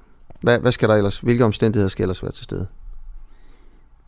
Ja, men jeg må indrømme, at jeg, har ikke, uh, jeg har ikke uh, sådan tænkt det helt praktisk igennem. Nå. Uh, nej, og jeg er heller ikke ude og promovere holdningen, kan man sige. Men Nå, jeg, jeg, jeg blev spurgt ind til, hvor er jeg i den her rejse ja. her, og hvor, hvilke overvejelser har jeg gjort. Og jeg vil sige, jeg forstår behovet, fordi øh, det har været en kæmpe dansk, begivenhed i dansk historie. Mm. Den største udenrigspolitiske krise siden 2. verdenskrig. Det har en værdi at tale om krisen mm. øh, og undervise i den. Okay. Og, og jeg er ikke imod, jo, jo, at men det er klart, men det er, jo, det, er jo, det er jo ikke det, vi snakker om. Vi snakker om tegningen, ikke? Ja. ja. Så, så, men, men, men muslimske elever i hvert fald, når de ikke er til stede, ja. hvis der ikke er muslimske elever til stede, og, og man mener, at det her, og man har talt om det i øvrigt på forhånd. Jeg husker tilbage på min egen folkeskole og mm. gymnasietid. Mm. Der fik vi også undervisning i krisen. Øh, men det blev gjort så anstændigt og på sådan en værdigende måde, at, at læreren tog forbehold. Mm. Øhm, okay. Så. Det her det er en lyd, jeg sætter på, når vi er ved at være færdige. Fordi Nå. som du kan se, klokken er ved at være, være ni. Okay. Tak fordi du kom ind. Jeg tager lige en sms fra Dorte. Tak for sms'en.